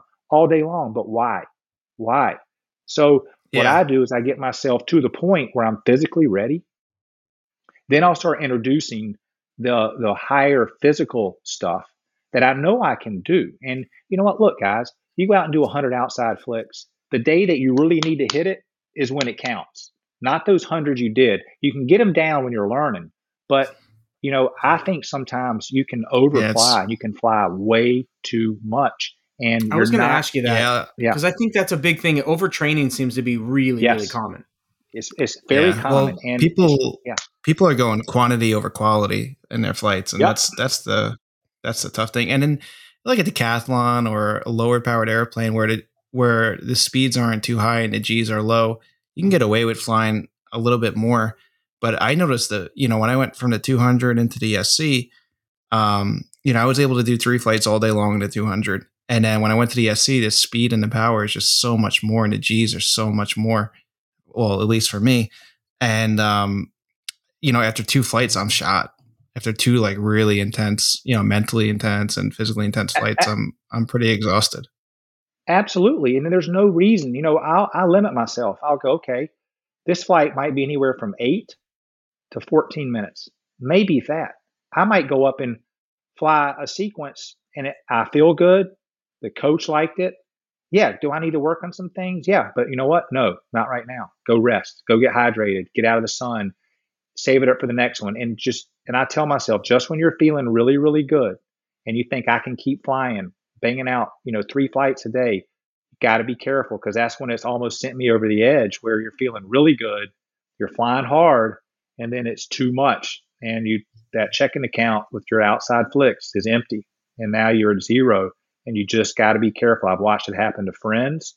It's almost happened to myself, and you you know you just got to be very very careful. And you know I think we're all physically uh, a little different on it. I think in a, the big general scheme, we're all the same. But I think when you start really pushing it, some of us can take it a little bit further than others, uh, the physical side of it. But I attribute so much of that to just time in the seat. You got to fly. You got to have G on your body. It's like somebody running a marathon. You don't go out and run the marathon the first day. You work up to it. And so it's scary, um, scary stuff. It's just it's scary stuff. So so yeah. So I'm just I'm working on all the classical, getting the figures. I know how to do everything. It's just getting everything timed right and focusing on the details, walking the sequence over and over and over the cadence, the timing, the count. Where am I? Always, where am I? Where am I? You know, altitude, speeds. And you get out that you get that plan together on the ground in your box 50 times, 100 times, and it's there. So when you go to fly, it's just happening. You're now you can just focus on executing the figure. And so um, that's where I'm at right now, just getting myself physically ready. I feel good. My legs fine. You know, I'm just happy to be back in a position to um, be flying a nationals. Um, I'm excited, um, and uh, I'm getting ready to start working really, really hard. I've got all my vacation set up for that, so um, I'm going to start ramping it up. But I've been doing this for years on the not flying as much. You know, I, when I was living in yeah. Rochester, we're back in South Carolina, flying basically only practicing about three months a year. That's it. How how happy that, that are you to be, to be out of New York right now? oh, Can you man. take me take me with you, please? Yeah, y'all come on. I got a pay raise because of damn taxes. Golly. What you, you know? It's interesting. More down um, there. No, I said I got a pay raise coming down here because I have to pay those taxes. Oh yeah, yeah, yeah. Gosh, oh my oh. god, it's crazy. I'd be curious.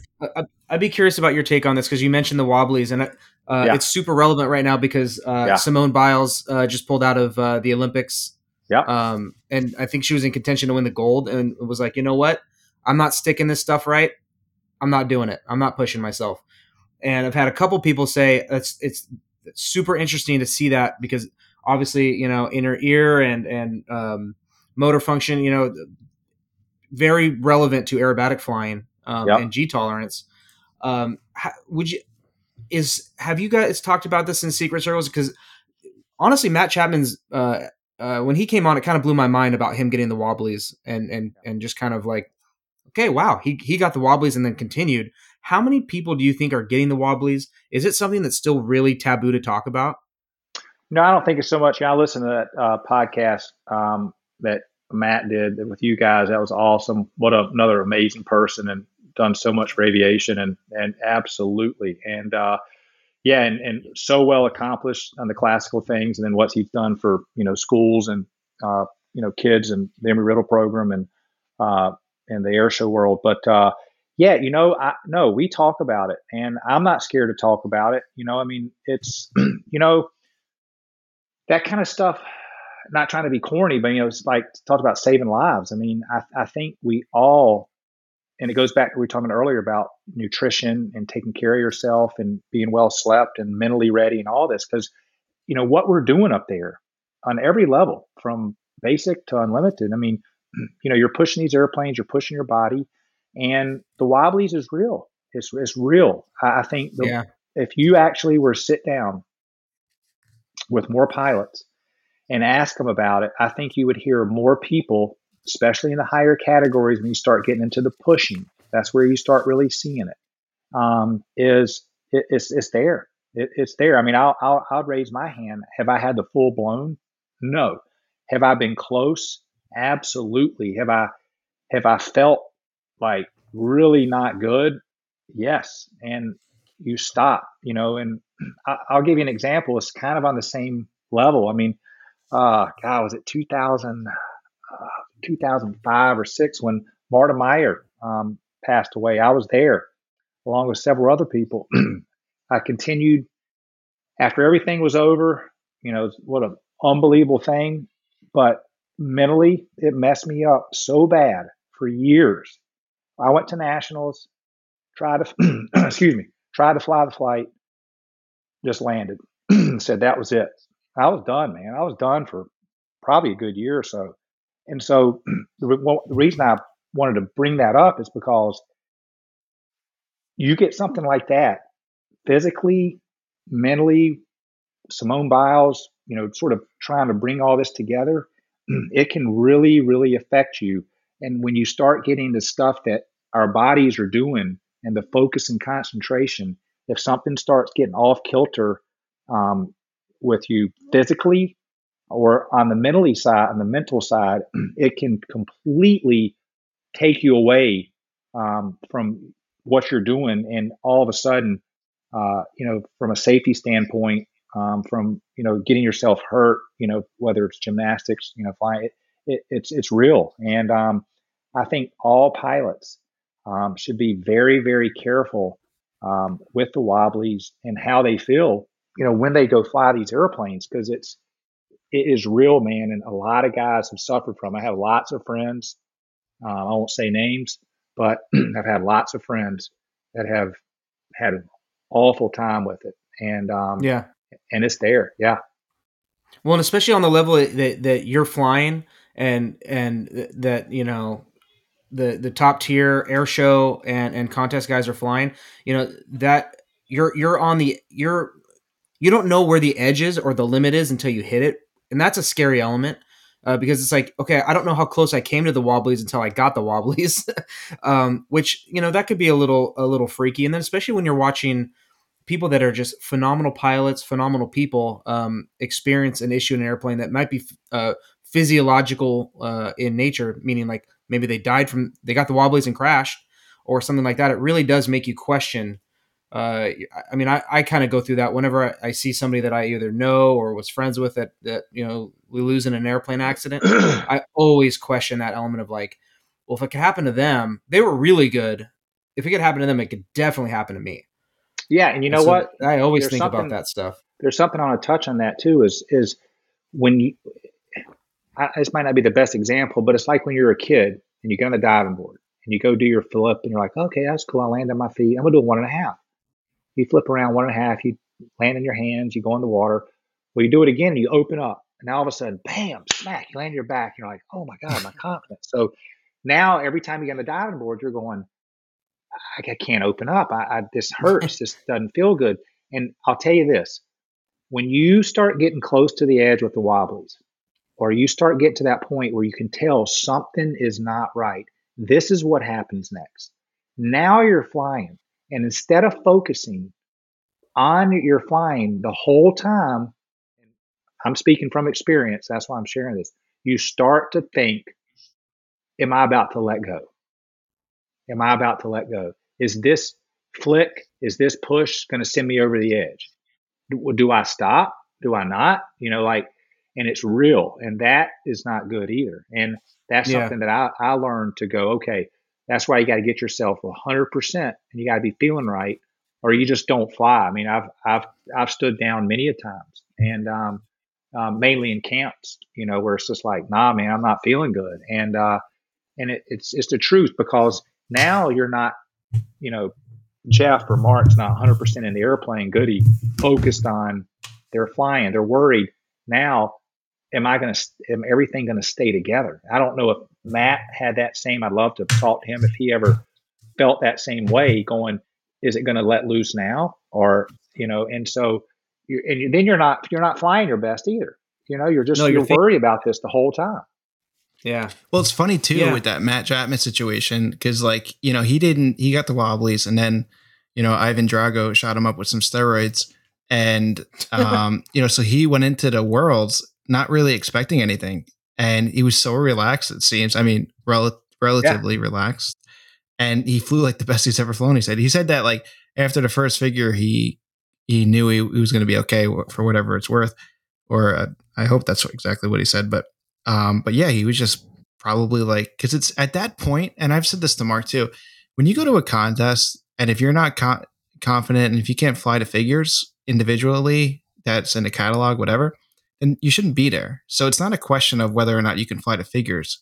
It's whether you can get into the head into the game mentally at that point. Oh, absolutely, absolutely. You know, the figures are there, and, and of course, we've all seen there.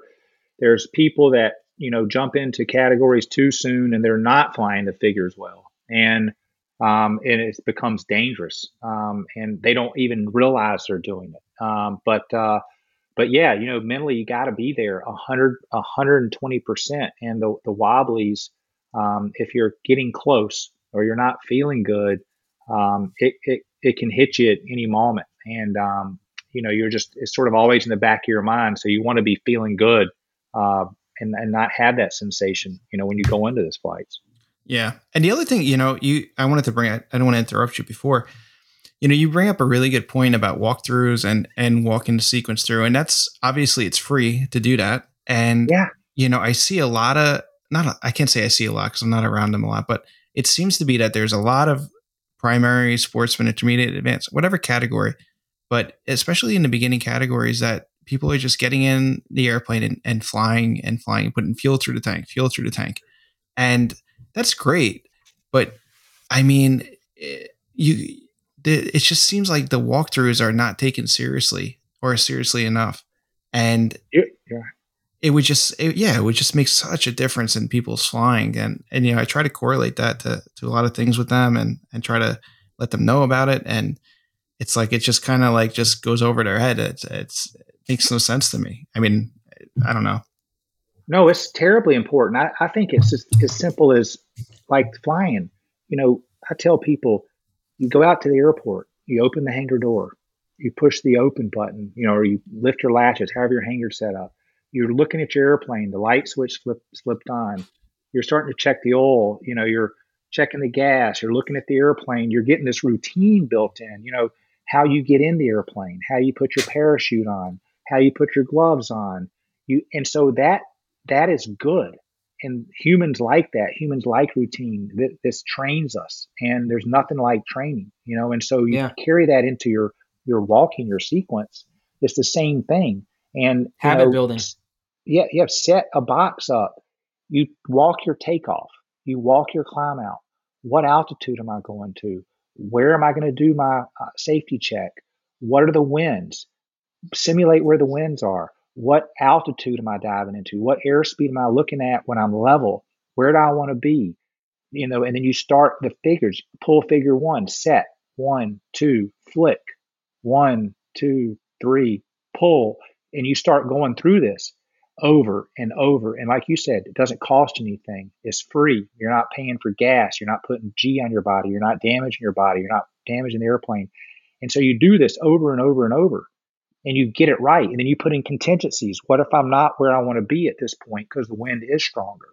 Then I'm going to take this figure that way, or I'm going to purposely take it out. I'm going to sacrifice out because the wind is so strong. I, you know, so you do this and it is it's free and it's yeah does it time consuming but and you make it realistic you tape down runways on the ground i mean you can get real anal with it but it's like hey yeah. and it's it gets a little repet- repetitive it gets yeah. a little boring i get it but it's it's it does. yeah but this builds that i that aerobatic iq that co- that competition iq that like yes you know if you if you you could anybody can go i mean if you're halfway talented you can go out and fly enough to to be good enough uh, to a certain point but yes. you may not understand what you're doing.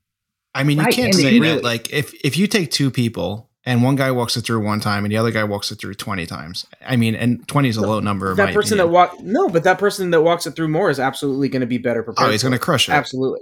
Absolutely. And what I was going to tell you guys in this, so let's take like we'll just use the us for example. Let's say I go, um, hey Mark, um, I'm a new guy.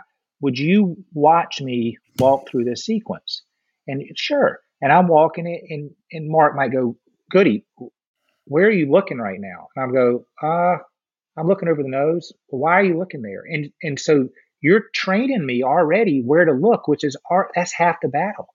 You know, yeah. what speed are you at? Well, why are you at 200 knots? You don't need to be because all you're going into is a you know a half loop up or what, whatever. You know, I'm just throwing stuff out there. But yeah. oh, I didn't know that. You know, well, uh, and and so there's you learn all this on the ground. Yes, there's a total yes. art and, to it, and, and you, you save the person a lot of time. Yeah, you yeah. see them walking it through, and they're like, it's not to be mean, but you know, they're looking at the card in the middle of you know whether it's a rotation or or something where they're clearly not going to have the opportunity to look at the card at that point. It's like you got to train every second of that walkthrough of how it's going to be in the cockpit. So if you if you're doing something where you can't look at the card, don't look at the card on the ground.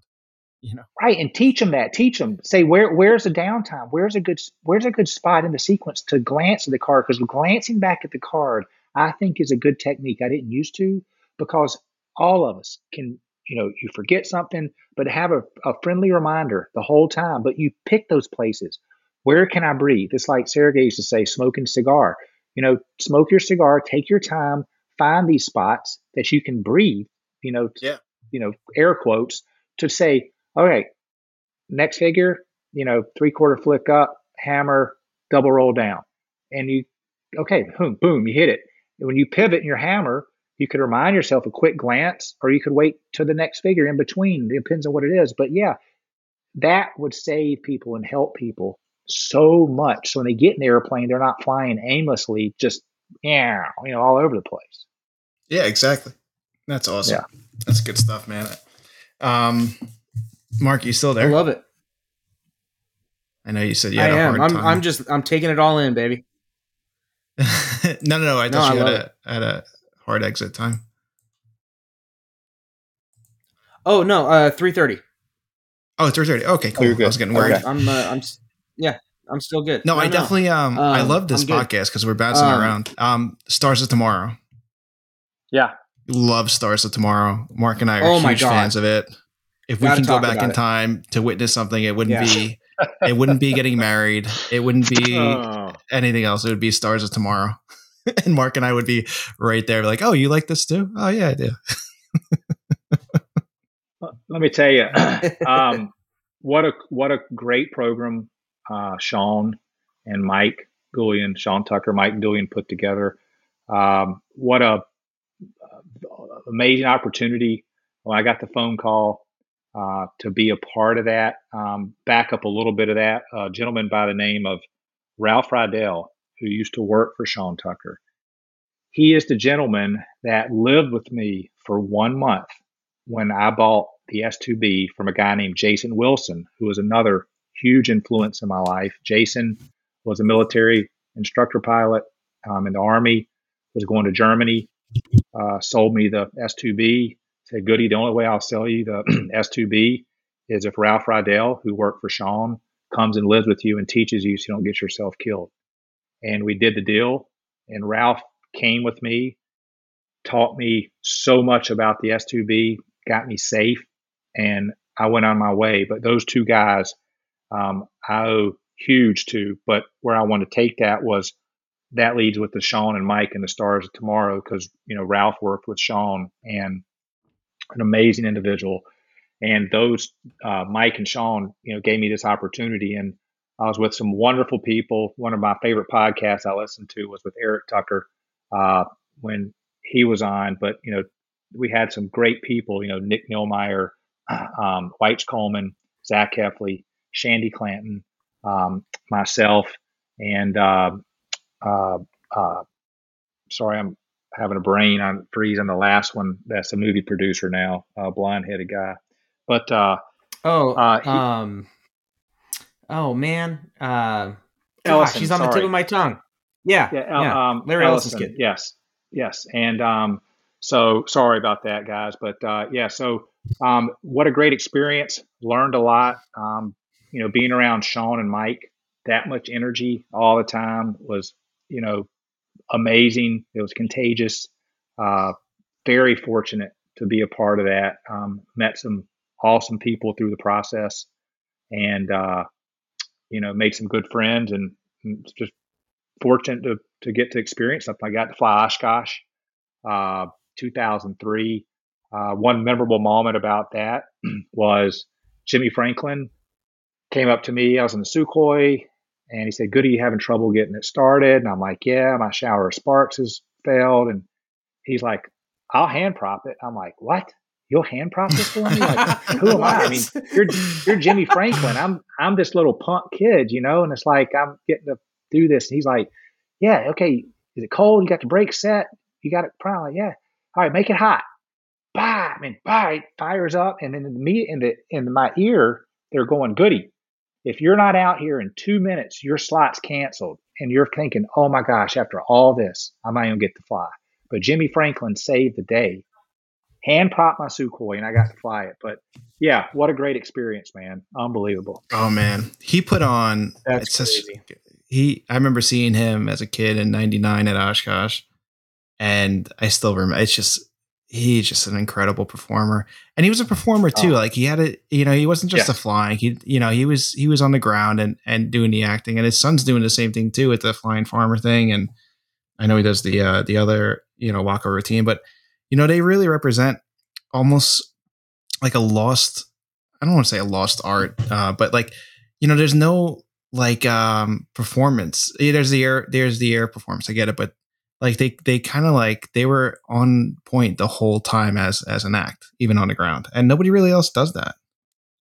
Yeah it uh they were amazing to watch. I, I got to i was very fortunate to do some other small air shows and be around those guys and just you know you're always asking questions and just you know just trying to soak up everything from these people because they know so much and they've been in the business and the knowledge and it's just like you know all these experiences just build upon everything to take you where you are today and it's just it's unbelievable. Yeah. And uh i think mark touched upon it too. He was a fan of, of um it's you know terrible he passed away but uh nick nillmeyer um, yes yes and um, he was incredible. he was incredibly talented yes nick nick was incredible. He, incredible guy to be around full of life energy uh, what a wonderful family uh, uh, met his parents. Uh, you know, Nick was fun to be around. Was always laughing. Uh, you know, made you smile. Uh, watching him fly was just beautiful. We got to Nick put on a little air show for us. Um, he was picked at the Hartselle factory. We were training up there uh, one day, and it was a beautiful evening. And he was doing all these snaps coming down, and just you know the airplane, you know, winding up the wow, wow, wow, wow, wow, and just you know, just great guy, and that what a terrible tragic thing. He and Shandy also, you know, same same thing. You know, what a wonderful person, and uh, yeah. so tragic also. But uh, yeah, um, you know, how long did you tour with them? How long was this? Uh, it was a few months. Yeah, it was a few months, and um, and you were on the road the whole uh, time. Yeah, we had multiple training camps. Uh, did a few air shows, and then That's uh, so home. Cool. Yeah, it was it was a opportunity of a lifetime. Um, you know, I, I was, I, you know, like I said, Mikey G and Sean Tucker, you know, owe them forever and uh, giving me that opportunity. Don Goulian. Yeah, guy, big guy. what Donnie a guy. G. I, I love the watching his airplane. You got that's, me, a great if, idea. If you and Don G, because you guys both have SCs, if you guys vinyl wrapped your plane to have identical colors and did a formation, I would t- I would tour. I would be a roadie. I would be your roadie. oh yeah, roadie Mark for would, sure. Mark would man the Hawaiian shaved ice machine, and I would just yes. offer massages all day long. shaved ice and massages. I love it, dude. That's the best. That's the oh best. my god, how sick, Mark? How sick would that be to have Goody and Mike do a formation routine? It'd be ridiculous. It'd be ridiculous. like heavy breathing right now. That'd oh be, my god, it'd be incredible. Mike G. He's awesome, man. That's the, that's one thing. I mean, I, what do you think of this idea? Hey, um, hey. I was I was talking because Goulian and and Chapman. I, I, don't think they'll ever fly classic aerobatics again. At least unless there's like a uh, a fun fun Aresti category. But yeah how cool would that be at this nationals if like Don G and Chapman and Wax that like duked it out over the four minute free? You know, I think I heard you guys talking about that. You know, and I know all those, you know, Mike and Matt and Patty and all these, you know, big name people. They're they're I know they're so busy, but it would be really cool. Couple things, it'd be really cool to get them involved if you, they had the time to come back because you could turn this into a bigger event. And you know, and I might be talking way out of line with all the the legal legal side of things, but just just saying for fun and if you could do this, but you get them involved, you really promote it, um, and you make it more than just a contest. And it's it has a lot to do with them. And I've heard y'all talk about maybe some prize money, and I, I think it would be awesome. And then if you could even get the model airplane guys involved, uh, you know, uh, oh, that's a good a, idea. What an amazing event it could be. But to have them come back and hang out with, you know, everybody, I think people would just be enamored, you know, and because um, they, all of them are legends and they they are so accomplished. You know, Kirby Chambliss, another guy that, you know, just you know, five time national champion. You know, Kirby, Unreal. he could have kept Unreal. he could have kept winning, but he's like, why? I mean, how many of these do I need? Do I need do I need to be fifty time national champion? Like, well, I, have got five. I mean, what if I get seven or eight? Or okay, well, I, so he moved yeah. on, and of course, you know, Red Bull and stuff, and um, but uh, you know, yeah. to get a lot of these people back, it's like that would be awesome. I think that would I be feel so like, cool. I feel like every contest, including nationals, should take on the same structure that Sebring did. Because that contest, I haven't even been, I've never been to Sebring, but oh. it, just from looking from the outside in, I it's just so far away from me, at, you know. Yeah. And, uh, but oh sounds amazing. It looks Dude, incredible. They just it, the it's it's incredible. Oh wait, you got the didn't you get a bozo? Oh, let me tell you. So that contest, I'll, I'll, segue. I'll segue off this. When I first, my first con, one of my first contests was they, it was, it was 1998 because I started the sport in '97. Was in Sebring. Unlimited had like 11 or 15 people in it. I mean, it was huge. I mean, they said they said, Goody, if you do well at Sebring, not not me, but like just saying in general, if if you're a pilot, you do well at Sebring, you will do well at nationals because yep. the number of people that show up. Now, look, times have changed, the airports changed, a lot has, but um, they put on an awesome contest. You would have a massive turnout.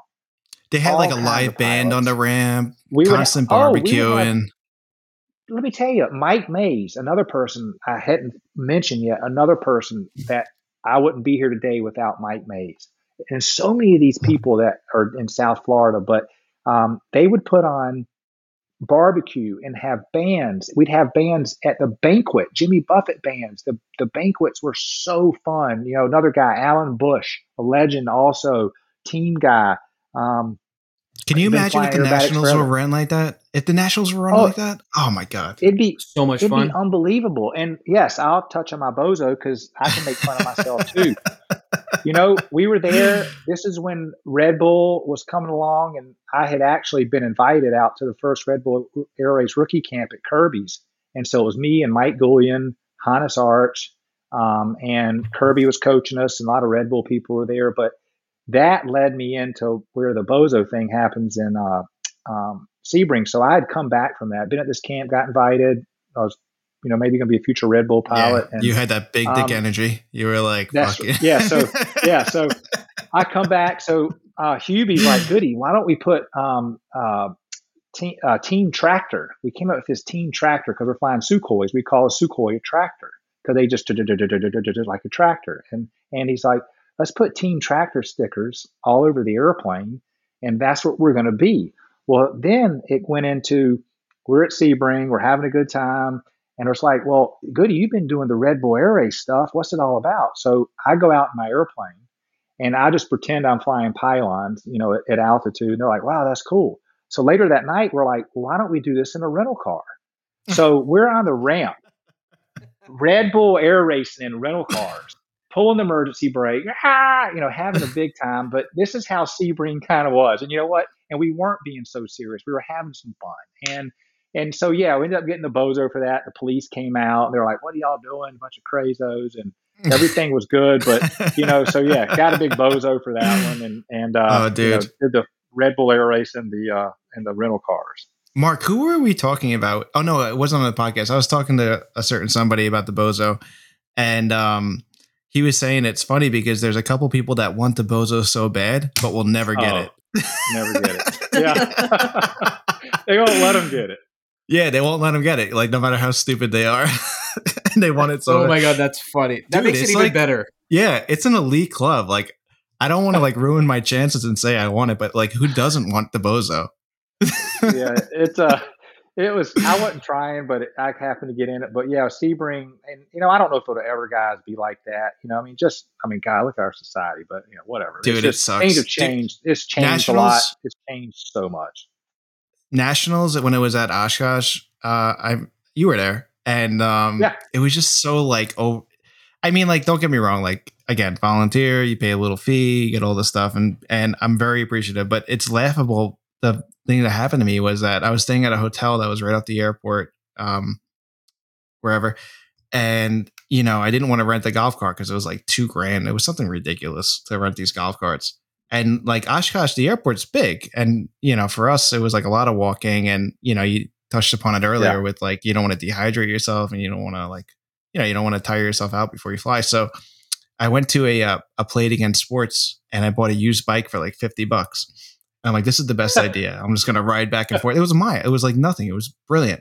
So I get my bike, park it at the uh, park it at the hotel. Wake up the next morning, I'm all pumped.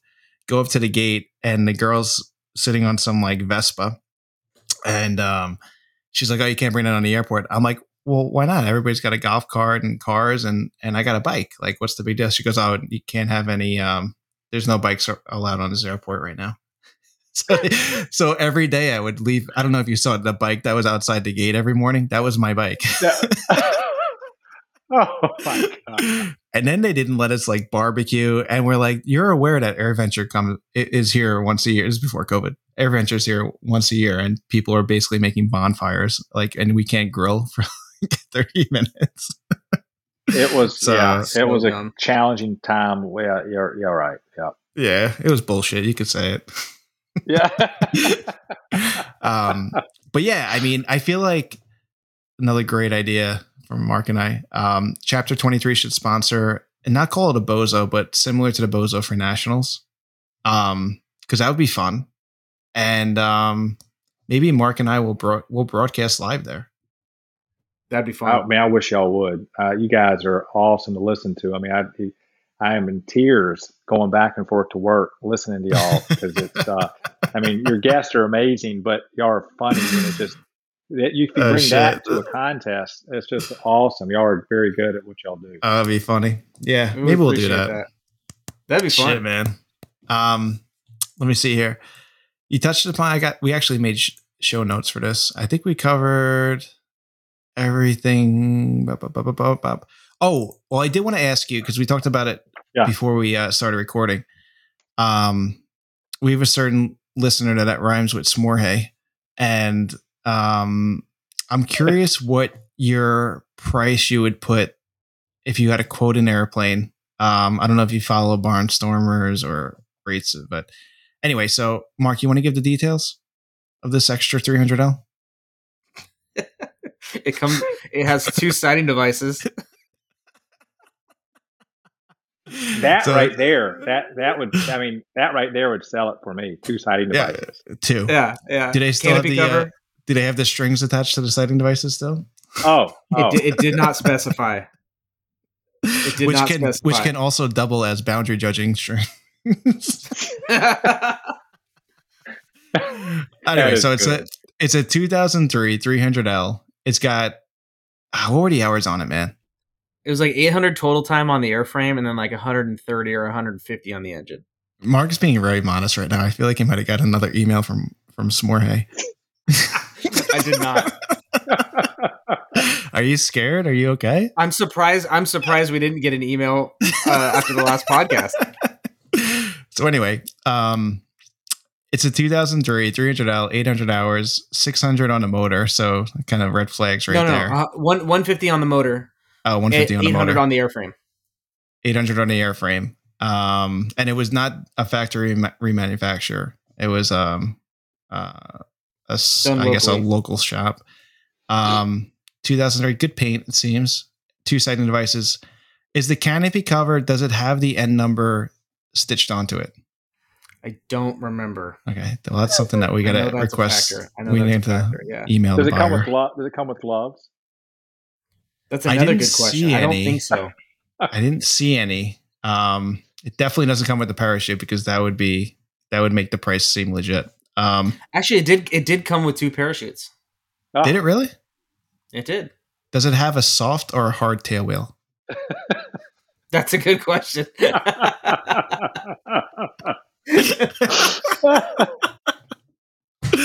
Does it have the baggage tray? and all, all kidding aside, the freaking baggage tray that they charge at sorry, Doug and Kramer, but out of your mind for what they charge for that thing. It's like five hundred dollars, and it's a piece of. it's it's literally a tap plastics. Yeah, I paid for it. I'm an idiot. The worst, the worst is the uh the. I didn't do the floor though. They wanted like six grand to put the Lexan floor in. What? Are you serious? Yeah, yeah. It's it's an option for like six thousand. Jesus. Oh, Walter's probably like, "Fuck it." If they're willing to pay for it, I'll. Yeah. Yeah. God, he's oh. just Walter's the man. Did you fly the NG yeah. yet, Giddy? No, no, I have not. No. Did you fly? You ever fly an MX? Uh, yes, I flew uh, the green one that you see in the magazines, the, the checker tail that Mike Goulian flew in the early Red Bull Air races, where he, you know, oh, the, yeah, yeah. Uh, and it flipped him upside down, and the nice recovery. Uh, Celebretti has it now. I flew that airplane some. Yeah. I'm surprised you didn't go to the MX route because it, uh, it it's a little bit seating position wise more similar to the Sukhoi. Yeah, you know? you know, I think I was I tried to if I'm my memory is correct. I was trying to stay with an airplane that was proven at the yeah. time. You know, that was built like a factory airplane, like a Sukhoi, like a Cap, like a Edge, like a Extra. You know, and not something that it was still new to the market. Uh, how do you support it? You know, that kind of thing. So yeah, and especially the dealer. You know, Aerosport, yeah. and those guys right, are awesome. Right. Oh, we love those guys. Hell yeah, we got to get Doug on. I think we'll get Doug on next time, and I don't know. I'll probably end up buying another extra He's so fucking yes. good. He's yeah, such a good salesman. He's a good salesman. Say, what a careful. great guy. Yeah. Your credit card will just it just like comes out of your wallet around him. yeah. I should just put Southeast Aero on fraud alert that if anything ever happens, they'll just not accept it. oh. Well shit, man. I'm fucking I'm done. I think I uh I can go to sleep tonight. Peacefully. I'm happy. I'm happy. We got to get you back on because we awesome. got we got more to talk about. Yeah, no, I'd love to. Maybe after nationals or whenever, I'd love to come back on. Yeah. I mean, there's so much to talk about, and maybe this will stir some things up. Your listeners, you know, my, you know. Uh, more questions or some for other guests or anything you know just uh, it's fun to just chat about there's so there's so much wonderful stuff to to throw around there is yeah, totally. yeah this is it's so much fun i mean it really is just so much fun to talk about it and you, yeah, um, it is just, fun. Just in closing, you know, you, um, I think at nationals or whatever, you were, uh, were you using like lift gear? Weren't you using lift shoes or whatever? Um, lift, yeah. So uh, Jeff Boerboon, um, you know, big lifts uh, uh, supporter, um, yeah. has passed on you know lift shoes to me, and and I use a combination of shoes, and and lift is definitely um, in my shoe wardrobe and uh, what a what a great product! And you guys um, also uh, with the with the lift helmets and gloves. I haven't seen any. I haven't tried any of the gloves or anything uh, personally yet, but uh, yeah, what a what a good job that company's doing. I'll actually send you um, a pair. I got an extra pair. Um, I think okay. you might really yeah. like them because what's nice about them is that they don't have not. It's kind of like nitpicky stuff, but it makes a difference. Um, they don't have the Velcro strap. It's just a slip-on glove, but it's tight and it breathes oh. really well. Yeah, it's really cool. I'll oh. send you send you what I got. Um, yeah, I'd love to try something. Yeah. But yeah, and are you still wearing a helmet or no? Yeah, I use an MSA. Um, I had a you know guy do a paint job on it for me, and that's sick. I love it. It's uh, I, I like it with the retractable visor. Uh, put some Those washers. great helmets. Yep, and the visor doesn't move. It's solid. It fits me nicely. Um, I use the passive uh, noise canceling, not the active. So uh, that's all I need, and it's uh, slimline enough for me, and it's a tight fit in the SC as it is. So it's I've tight. learned how to get my seating position set up and where I sit and everything. And and the helmet's wonderful, plenty of clearance. But I love the MSA uh, Gallet for me personally. Hell yeah! Nice, awesome, awesome, awesome, nice. awesome. Well, let's stick a fork in this thing, guys. Um, Goody, thank you so much for coming on. We are obviously both huge fans. Um, thank you. Anything you want to plug before we uh, we sign off? Uh no, I just what what you guys do, keep doing it. Um, everybody out there um, in IAC and aviation, um, you know, keep doing what y'all are doing, and uh, you know, let's uh, let's keep this organization moving forward. Breathing, keep Hell it yeah. going, absolutely. And on that note, um, speaking of Lift, before we sign off, um, I did get a text from Braden at Lift about uh, some AirVenture specials. They're they're running helmet specials. They're running uh, specials on a bunch of stuff. If you're not at the show and can't go visit the booth in person, uh, if you head to the website and use uh, the code OSH21 at checkout, um, I I I know they're doing an uh, an AirVenture helmet special. I don't know if that code will get you that, but shoot, um, you know, you can shoot myself a message and I can link you guys up, or uh, shoot Braden Lentz or Todd Lentz a message on uh, Facebook, and uh, they'll they'll take care of you, and, and I'm sure they'll honor the uh, AirVenture special uh, if you're not there. Um, also, you can use the code uh, Fly Cool Shit, twenty five percent off. Uh, 25. everything but helmets. Yeah, yeah. So appreciate them. Uh, have we didn't even. I mean, not that it was super relevant, but we didn't even say, we didn't say a word about Oshkosh, but it's going on right now. So I guess have fun.